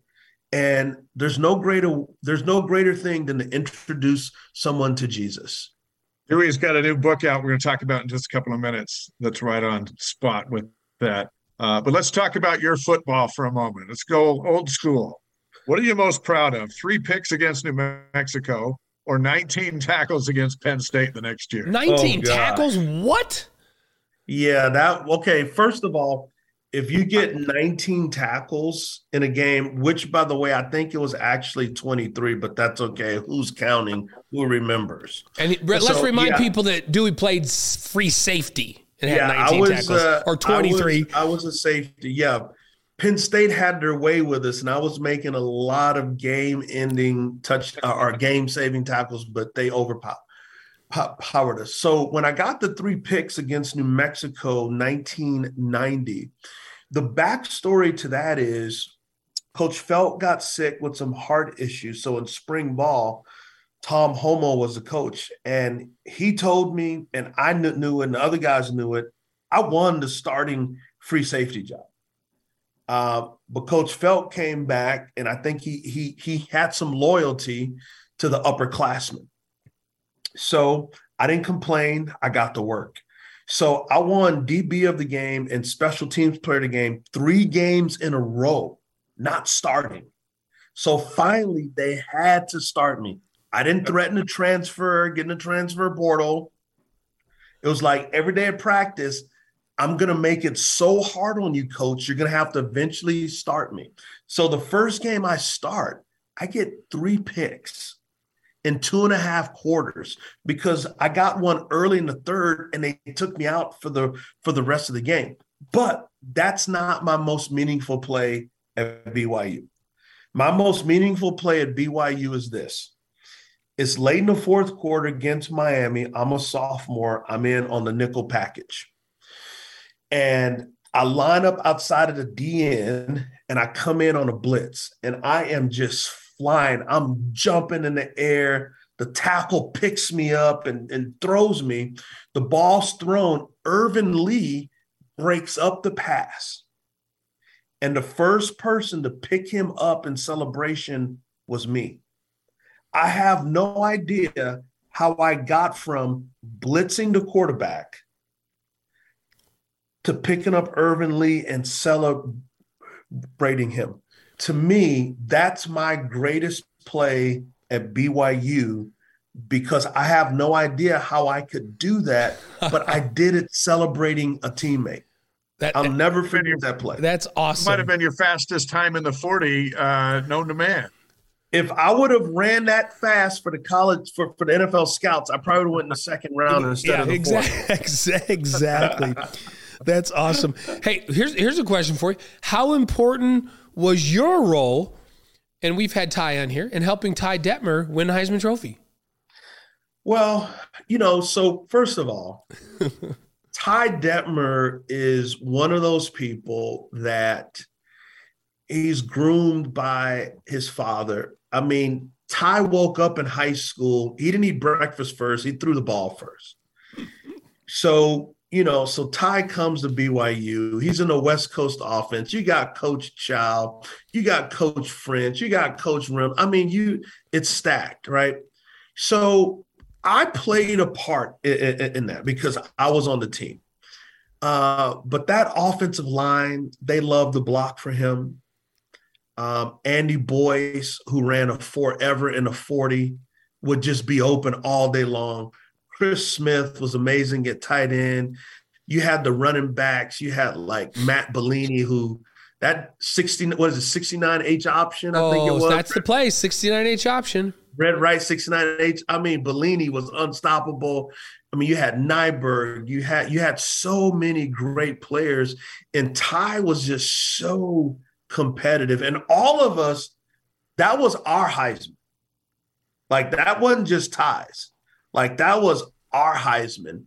And uh, it, it's it's pretty cool to go, you know what? From the same city in San Antonio, I got to play with a Heisman Trophy winner. But that's not my favorite Ty Detmer story, though.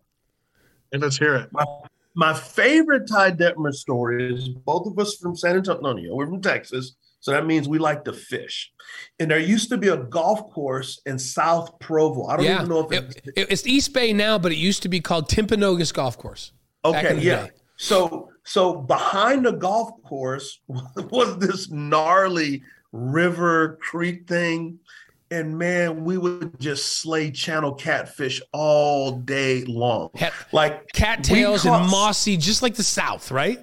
Oh yeah. I yeah. mean, we were we were just slaying them. And so I actually have a picture of us that my wife and I lived in Wymount Terrace. We came to Wymount T- Terrace. I kept the catfish. My my wife's like, "You ain't keeping those here." So we actually took them back and they still lived. Oh, you can't kill a catfish. You can't kill a catfish. yeah, it was it was it was amazing. Hey, Matt, Matt's Matt's Bellini's older brother Mark and I redshirted the same year. We go fishing up in the mountains every Friday when we didn't have to go to practice, and we'd bring the trout home to our apartment. This I was married, and he fancied himself a chef, so he would start filleting them up and flour everywhere and spices everywhere and butter everywhere and that went on for a couple weeks and then Brenda forbid it. Don't bring those fish in here anymore. Ever. We so yeah. we, we, started to do catch and release after that, but yeah. Yeah did you so, did you ever play against Ty in high school? No, I did not play against Ty because Southwest, where he went, was 4A, and at the okay. time Judson was 5A. So um, we oh. wouldn't have played against uh, each other. Di- and I'm glad we did. Different classification. Isn't it interesting, Dave? We asked we asked Dewey, and he he mentally goes he, he goes, Matt Bellini, 69H option. How many years ago is that? And and Dewey still remembers the play. Isn't that isn't that amazing that how football players that have played can remember the play? And, and here, here's the crazy part: 69H option is pro right. So strengths to right, tight end and flanker to right, wide receiver left, split backs. The flanker X or the wide receiver runs a streak. The tight end runs an over route over the top. The the backside Z runs a post cross, and the halfback has an option route. He comes out if it's a zone, he just stops in the zone, turns, and Ty throws him the ball.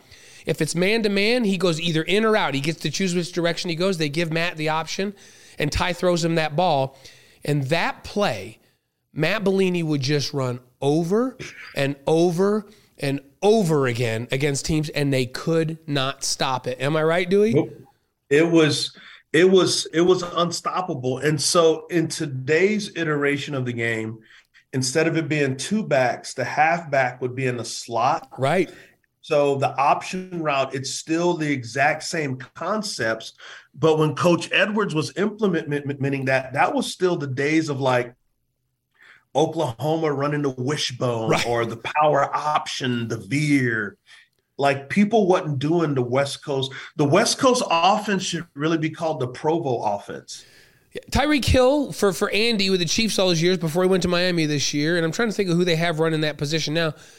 It's the exact same play Andy runs yeah. when he isolates the H in the slot and he clears out for him and lets him run an option route. And Patrick Mahomes just waits to see what he's going to do, and it's like playing catch out there. That that play that you see the Chiefs run is the same play that that it, that Dewey's describing that they used to run to Matt Bellini back in the day. Yeah, and and so one of the re- reasons why I know BYU's offense is because I learned early on, okay, if we're going to be in practice, I'm not going to be letting these dudes just shred me up. So I would go and talk to Robbie Bosco about teach me the offense.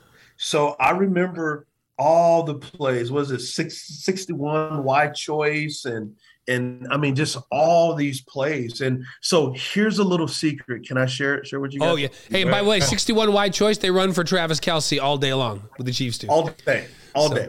So I'm going into my senior year.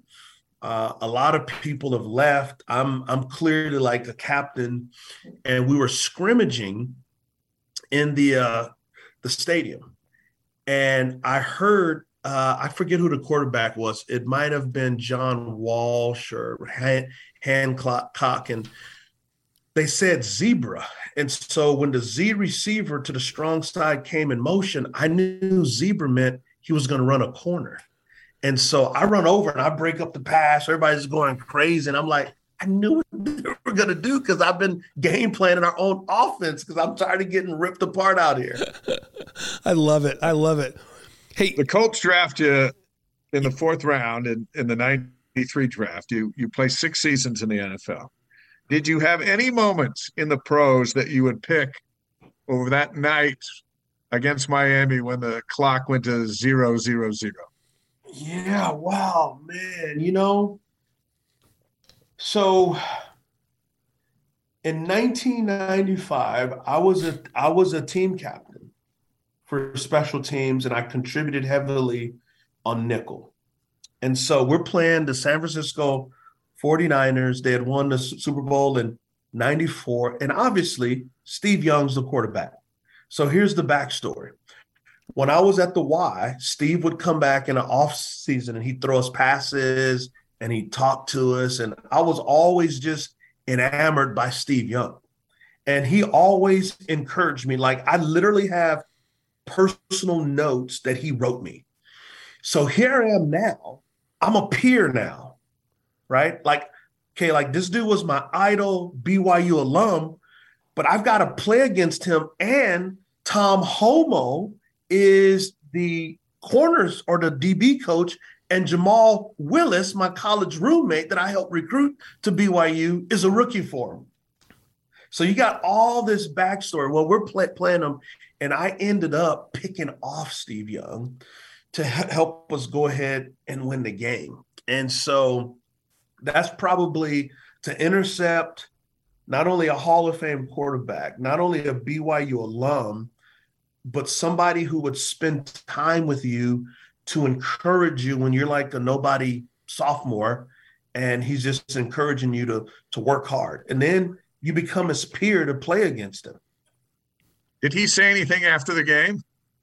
So uh no, he didn't uh, a couple of years in the, uh, I think it was like 95, 96. Uh, Steve and I were back in Provo at the same time. This is when Shirley Johnson was still alive. Yeah, the football secretary. She was in the she was in the coach's office, and Steve was in there, and I was like, "Hey, Steve, um, I intercepted. You know, I intercepted you, and I kept the game ball. Will you sign it?" And he started laughing, and he just walked out. That's awesome. Well, that it, it how and that's how it is. Think about te- people that watch Tom Brady growing up, and then you know kids that were little kids when Tom Brady was playing ended up playing with him, which is which is amazing. And Steve's career ended way too soon because of concussions, but what a great thrill to, to have a chance to play against him. Dave was just going to ask you about um, the new book, uh, Dewey. We're really excited yeah. to hear about this, The Good Life, what Jesus teaches about finding true happiness. Why this book and why right now? Well, you, you know, it's it's really interesting. Uh, America is going through a happiness crisis. And what I want to do is I want people to truly find happiness because the kind of happiness that Jesus has for us is so much more than just circumstances are good, feelings are good. It's actually becoming a good person. And so the happiness that we have is connected vertically to who God is, internally to who He's making us to be. So therefore, outside stimuli is not what dictates to us what is our barometer of happiness. And I really take people through what's called the Beatitudes in Matthew chapter 5. And so I share a lot of my personal story, um, but I am a New Testament um, theologian slash scholar. And so I, I want to take people back to Jesus walking in the, the soil of ancient Israel, teaching and saying, Hey, come and sit down. I want to talk to you about what happiness really is. And it's a happiness that's so much bigger than simply, Hey, I got a paycheck. I'm happy. But it's a happiness in which God forms us into a person we never ever thought that that we could be. And so it uh, it was a national bestseller. So I'm sure that some of my teachers at the Y, if they're still there, would be like, Dewey Gray wrote a book. He read a book actually. I'm telling you, it was all. I was just there. gonna say it was all in there. I was just gonna. If your mother uh, knew at the age of 14, and someone came up to her and said, "Dewey's not just going to write one book; he's going to write a whole slew of books," she would say, are my Dewey? Are you sure? Dave and I were talking about the fact the Super Bowl had a couple of commercials. Do I don't know if, if you, you saw these yeah. about Jesus. They were they were titled um, "He Gets Us." Yeah. Some people complained about him, didn't like him. Dave and I thought yeah. they were pretty good. Um, yeah. What did you think about those?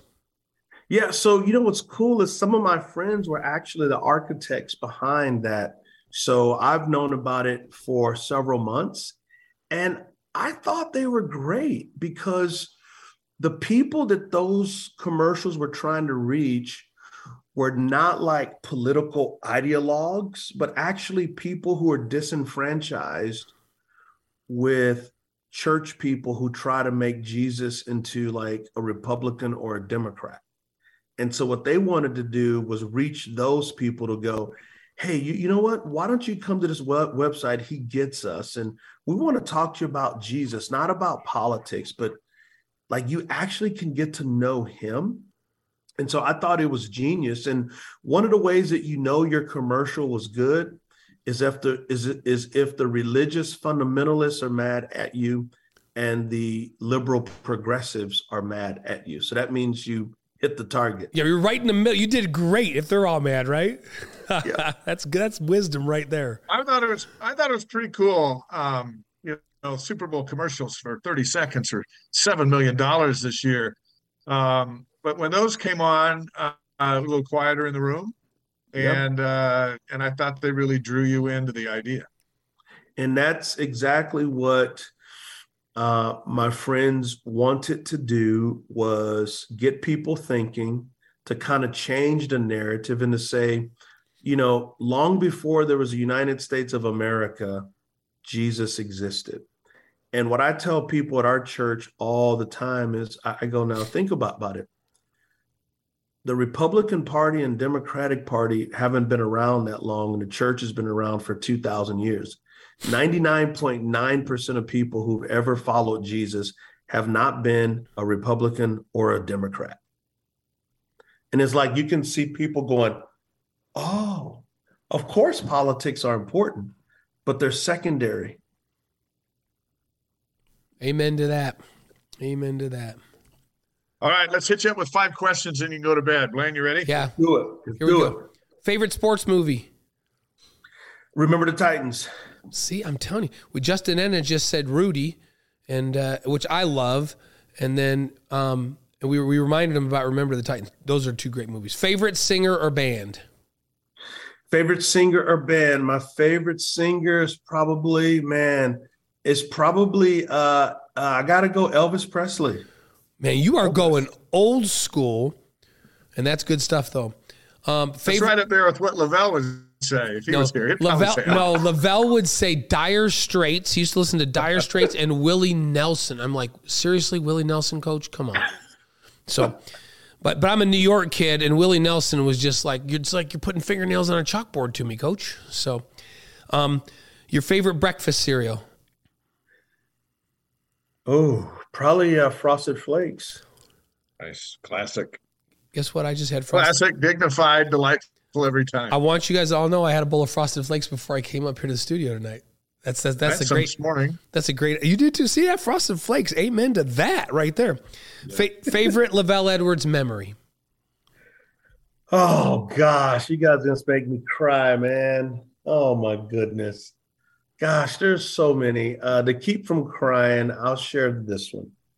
So he took me to a uh, me and Eric Drage to a booster club um, thing uh, going into my senior year, and like it was August, but it was kind of chilly. And so as he's as he's getting ready to talk to the booster club, he says, um, he says, "Wow, are you cold? If you're not, you should be." And man, everybody just started laughing. And that was just kind of just what encapsulates the way Coach Edwards could command the room, but also have the room laughing. He was he was the best. I would love to go out and speak with Coach. Okay, last one. Your favorite moment as pastor of the Transformation Church.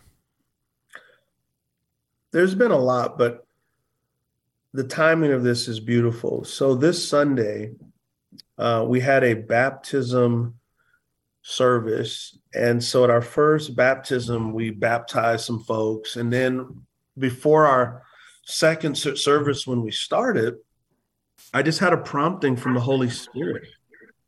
And I said, you know, you just saw some people get baptized, but if you want to be baptized at the end of service, we will baptize you. Of course, we explain what it means.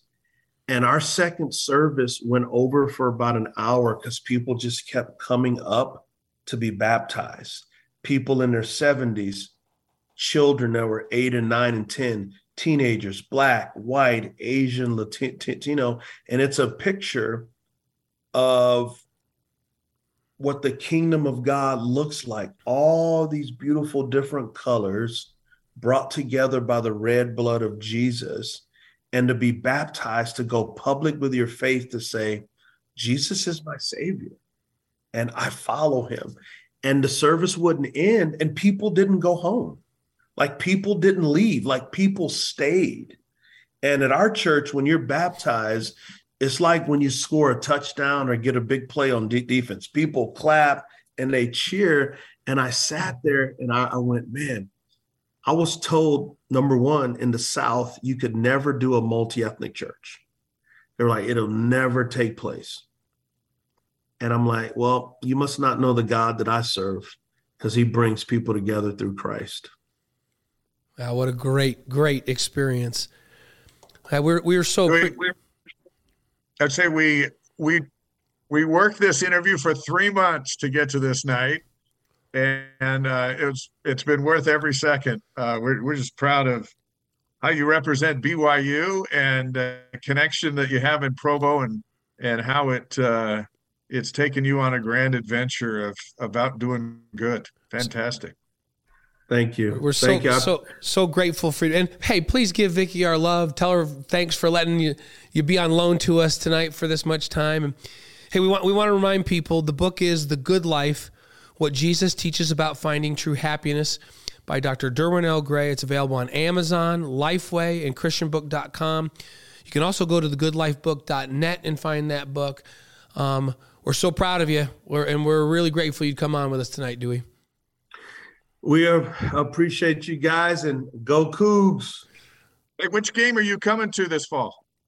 Uh, that would be a Vicky Gray executive decision, and so whatever game she says we're going to, that's the one let, we'll be going. Let to. us know when you come. We'll bring we'll bring you on our countdown, our game day show. We have big, huge set that they've built outside the stadium. It's a two-hour lead-in now. Oh, yeah, um, he was with us for Baylor. Remember that's right. That Baylor, that's yeah. right. You did. Come do it again with us. Let us know when you're coming, and we want you on with I us. I will. Again.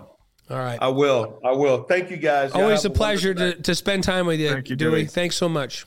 See you guys. Bye bye.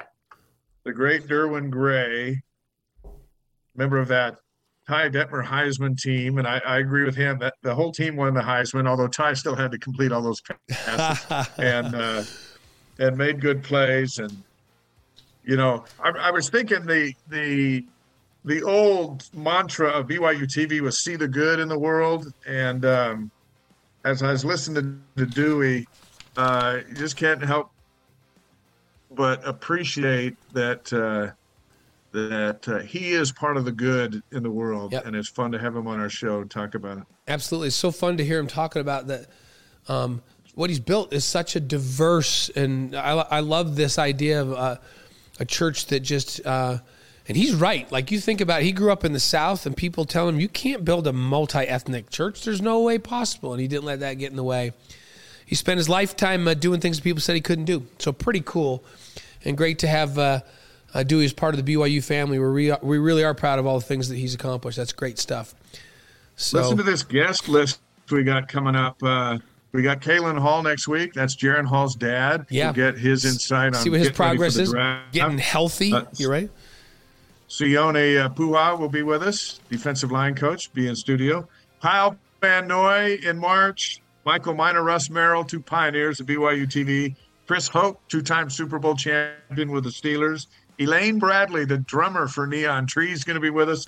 And Max Hall, just days ahead of the alumni game, is going to come on with us to talk trash. And I think we can expect to see him back to try to defend his title. Abs- uh, absolutely. Unconfirmed, but we'll Uncon- leave that unconfirmed, but that he's, coming that, to you, town. You know Max is, is going to play again, but but it's it's who the other guys are going to be that's going to be exciting, and we'll announce that when we're able to to announce it. Great great stuff. Let's hit a let's hit a couple of updates on campus. And I've been waiting. Uh, we had Justin Ena and then we had uh, Dewey Gray. Um, basketball teams got San Francisco Saturday night they win that game, they might be able to avoid playing on the first day. Yeah, maybe not if play Thursday. Game, they'll probably be on the first day.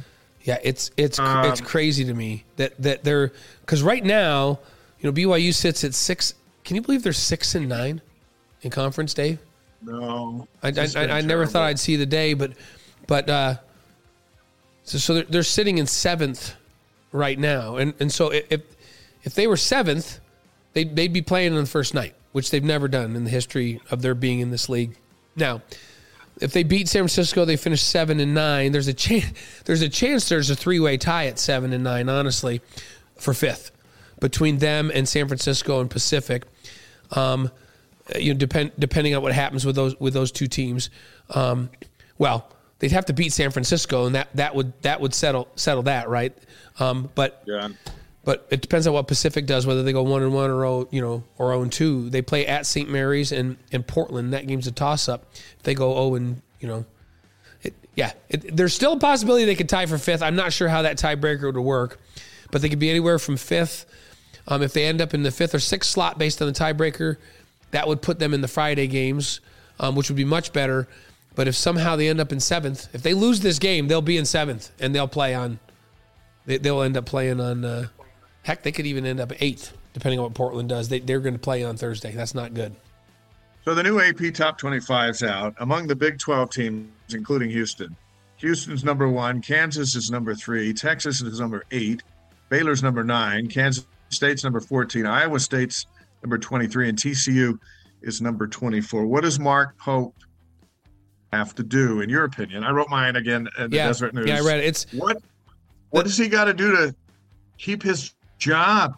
Well, I mean, it's almost they're 15 and 15 in the last two years in a subpar league. Yeah, the league they're going into is brutal. Now, now the good news is, um, like you, you could finish seventh in that league and go to the NCAA tournament, right? So you schedule yeah. you schedule very winnable games to start your season. So you don't even you know you go out and schedule a schedule where you can come into league play with a bunch of wins, right? And then um, hey, 500 in that league is great. If they if this year they were six and nine in the Big 12, I'd be just fine with that, right? Problem is they wouldn't be six and nine in that league. They'd probably be in last place in that league. Yeah. So what do they need to do? He needs a couple. He's got to go out and get some players, and and he's going to have to go to the transfer portal um, this season again. Um, I, I feel like they need a big, big, like a six ten to seven. Everybody in the Big Twelve has a seven footer or a 6'10", 250 pound guy, and BYU just doesn't have You enough noticed- depth. Have, have you noticed every team in the WCC Yeah, has a 6'10, 6'11 center? I mean, St. Mary's is bringing a 7'2 guy off the bench, yeah. and we're rolling out Atiki and Fousse. It's not even fair to those guys. No, and Fousse should be playing the four. So they need to beef up at the five, get some big dudes, even if they have to go international or get in the transfer portal. Um, and and they, so they've got to improve there. And then uh, on the guard line, those guys just need to grow up. I mean, they're playing a bunch of young guys. They have a chance to be decent. I think Dallin Hall has a chance to be really good in the Big 12. Um, I think Richie Saunders is going to play the wing, has a chance to be really good. Um, I think Toolson, who got back last from his mission, you know, just I think he can shoot lights out, but but those guys are just going to have to get some experience. But I think you still have to bring in a wing out of the transfer portal. So I think it's going to be a big transfer portal year again, Dave. I really do. You know, and and the, the portal hasn't worked out for the last two seasons, um, and you're rolling the dice, and now you you got a I got a coach and a staff. I kind of I presented the theme in the paper that it's got to call up Kalani and do what Kalani did. Kalani changed his philosophy. You know, he felt he had to change his defensive staff, and he changed out everybody but Jernaro Gilford. I'm not saying coach. I'm not saying Pope has to do that, but the emphasis has to be changed because it's not working. And and the, and and optimism was restored in football off an eight and five season to where we celebrated the Big 12 schedule, which is ominous. So if Cougar Nation will see you do just a few things to to become better or show that you're willing to change to become better, the fans are all in. And they'll celebrate the Big 12 basketball schedule coming up because it's going to be awesome. But I think Mark's in a very delicate spot because not only is the talent of the level of competition going up next year, the ticket prices are going up next year. And there's two groups you've got to appease the competition and the people buying the tickets. And the people buying the tickets want to see that you got vision to take them where they want to go against the competition. And it's just all right here for Mark Pope. I just think these next few months are so important um, with what he wants to do. I think he can do it. Um, but what do you think? Will he? Do you think he'll will he call Kalani and go, "Hey, I need to borrow a page to play out of your playbook"? No, I, I don't. I don't know. I didn't. I don't even know how much Kalani and and uh, and Mark talk, but but I but I do know. And thanks DJ for bringing me. Yeah, I I'm just having a cough attack, so thanks for covering me, Dave. Yeah, live. Welcome. I was I- watching it, I when well, when we're live streaming, no, we were talking about it when I came in, and you're you're down in Vegas, but you know, I had COVID all the way back at Christmas time, and I still have this stupid residual cough stuck in my in my uh, throat that is just killing me. Every once in a while, it gets scratchy down there when we're talking for two hours, and and then my guy Dave covers for me, so I appreciate it. But yeah, I, I don't know that he and Kalani talked that much. Remember, he did do a fundamental change in the defensive philosophy from what they had run the previous years till this year, and it, and it made a market, marketable difference. They're much better defensive basketball team this year. That's why they're in games. But but what happened is at the same time their defense um, improved dramatically offensively. They they've really come to to a place that they haven't been. They've always been a really gifted offensive team. I do think part of that is youth. I was looking back at the, in these last couple of losses and the difference between BYU and who they're playing. Let's just take St. Mary's as a, as a for instance. When the game is on the line and BYU gets on a run, and you get to the point in the game where you say, if they can get a stop here and go down and knock down another shot, that is going to put St. Mary's so far on their heels that that they have a chance to win this thing. Right. They don't make that shot. They just consistently don't make it. There's guys that are willing to take it, but they don't make it. They, in fact, they're not close. And so they, they kind of clutch up. They miss those important shots to get over the hump or to take the lead. And then what does St. Mary's do? They come down and knock down two straight threes. So they're big time players. When the game is on the line, become uber focused. Now they are, and some of them are experienced players, but remember, St. Mary's has a freshman point guard that does a phenomenal job. So somehow, I don't know whether what they do with these guys mentally in the offseason or maybe just this, uh, one more year of offseason and playing a, a longer, they have got to start making shots down the stretch when it counts to get over the hump and to do and to do a decent job. Um, because they certainly have not this season.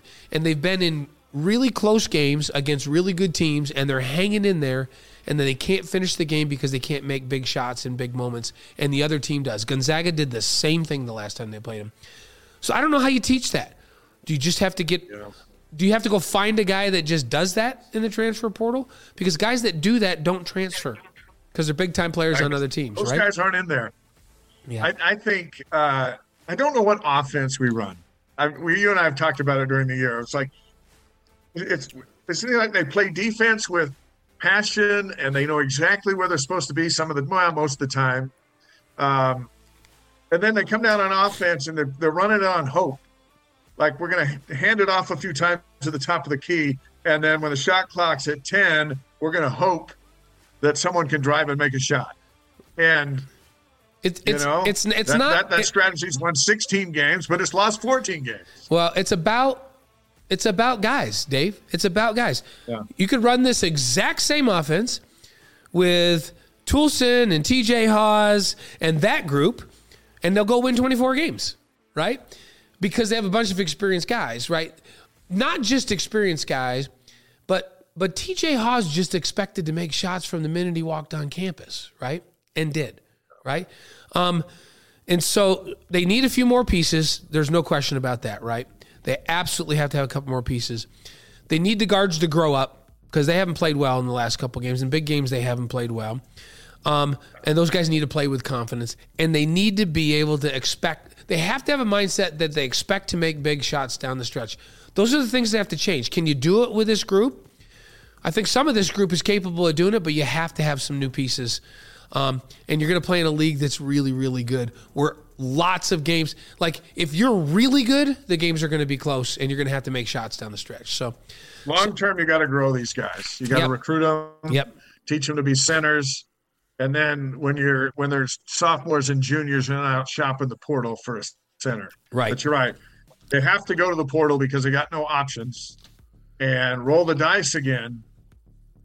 But yep the risk of rolling the dice. I'm in Vegas tonight. The risk there's a lot of people rolling dice down here tonight that are losing their shirts. Well, the one thing that's going to help BYU though, when you go to the tra- in the past when BYU's going to the transfer portal, it was it was kids you were getting from Detroit Mercy and some of these places who are not happy there, want to step up a little bit, or they're at a bigger place that they're not getting playing time. They want to get more playing time.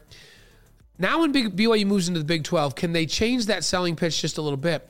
So now you get team, guys that are transferring from teams in the WCC in the Mountain West that want to play in a P5 conference that are actually really good at those schools and a role, and not just a role player, but a pivotal player that's going. You know what? For the next three years, um, I flew under the radar when I came out of high school, but for the next three years, I want to play in a P5 conference, and I want to play Kansas, and I want to play against Kansas State and Iowa State, and I want to play in the best conference in America. The level of portal transfers and the type may change dramatically over the next couple years. And so there, there may be some guys that they can find there with that change of venue. And, and I realized that we were going to the Big 12, but it still wasn't going to be the Big 12 this year. Next year, they're in the Big 12. Let's see what they can do in the portal. A couple of news and notes, and we want to talk about Lauren Gustin and our final thoughts tonight. Yes. Men's volleyball, they're number eight in the new poll. Uh, gymnastics, they're home against Utah State. Friday night on BYU TV at 9 Eastern. Softball's off to a 7 and 2 start. Baseball's 2 and 2. Men's golf won the John A. Burns Intercollegiate set a program record minus 54 for 54 holes. That was fantastic. Track and field wins the uh, Mountain Pacific Sports Federation Indoor Championships again.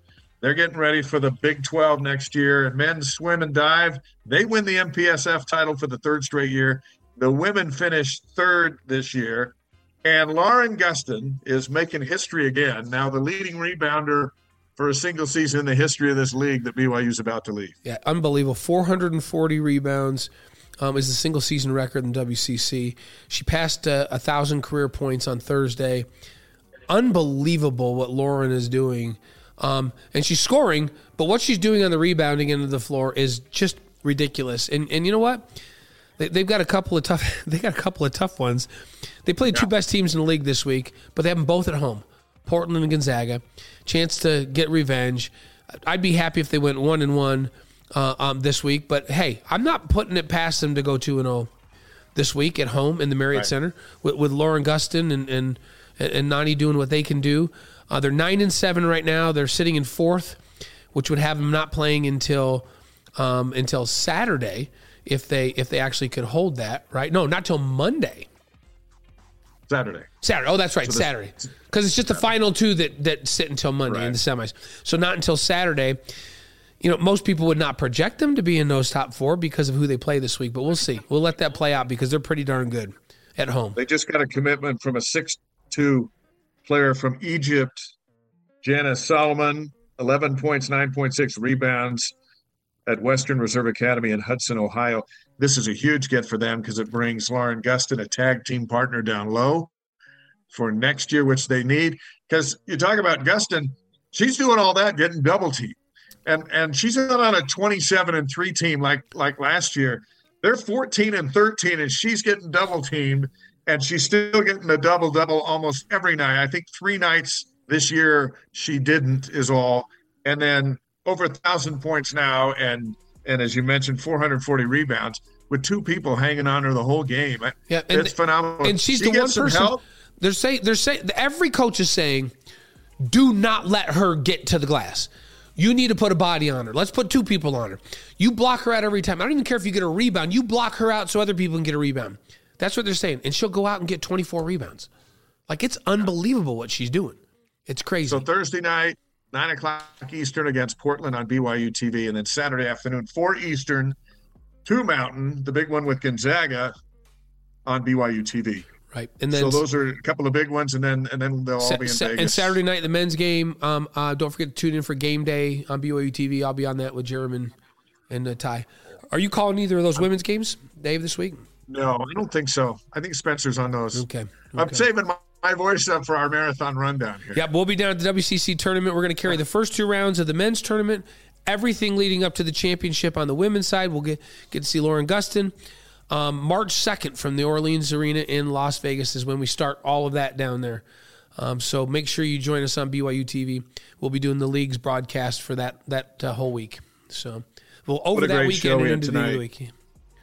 Great show tonight. Justin Ena, linebackers coach, and uh, former Cougar and pastor of the Transformation Church in Lancaster County, South Carolina. Dr. Derwin Gray. It's fun. Uh, we'd say something, and then they just kick into another story. And uh, next thing you know, he's taking us where only he can take us uh, in those moments with Ty and and LaVell and and uh, in the NFL with the Naked Preacher and and all those things. Uh, fantastic uh, show. Let's roll out with the Wise Guys inspirational quote of the week from Bill Murray. One of my idols, Bill Murray, a man of much wisdom, yeah. right? Um, he says the best way to teach your kids about taxes is by eating 30% of their ice cream. Well said. It's that time of year. Well said. It's tax time, well, as you know. And yeah. That makes sense. And even a even a even a five year old can understand what it's like to lose 30% of their ice cream. Absolutely. So, hey, thank, thanks again to linebacker coach Justin Ena and former Cougar and pastor of the Transformation Church in Lancaster County, South Carolina, Dr. Derwin Gray. Next week, Sione Po'uha, um, the defensive line coach for BYU. We're excited to have Sione uh, in with us, and then Kalin Hall um, is, is going to be on with us, and he'll give us an update on uh, how Jaren's coming along and NFL prospects and all of that. I think he, he, Kalin and you have a lot in common. He played here, and then all his kids played here. Yep. No, and, and, and uh, he, he's got great stories about when he played, and he'll have some great stories about being a dad and, and, and watching watching his boys play. So be fun to have him on with us next week. So make sure you join us next week. Uh, stay safe out there. Still hasn't started snowing in Provo yet, but I understand it is Okay. snowing in Salt Lake City. Hopefully you get home tomorrow. Hopefully I get to Seattle tomorrow, and then uh, I'll see everybody. I'll see everybody uh, Saturday night on BYU TV, and then Dave and I will see you. Both of us will see you next Tuesday, uh, back here on the Wise Guys, and then we'll see you all next week and weekend on BYU TV and other affiliated networks as we bring you the WCC tournament. See you next week. Great. All right. See you guys.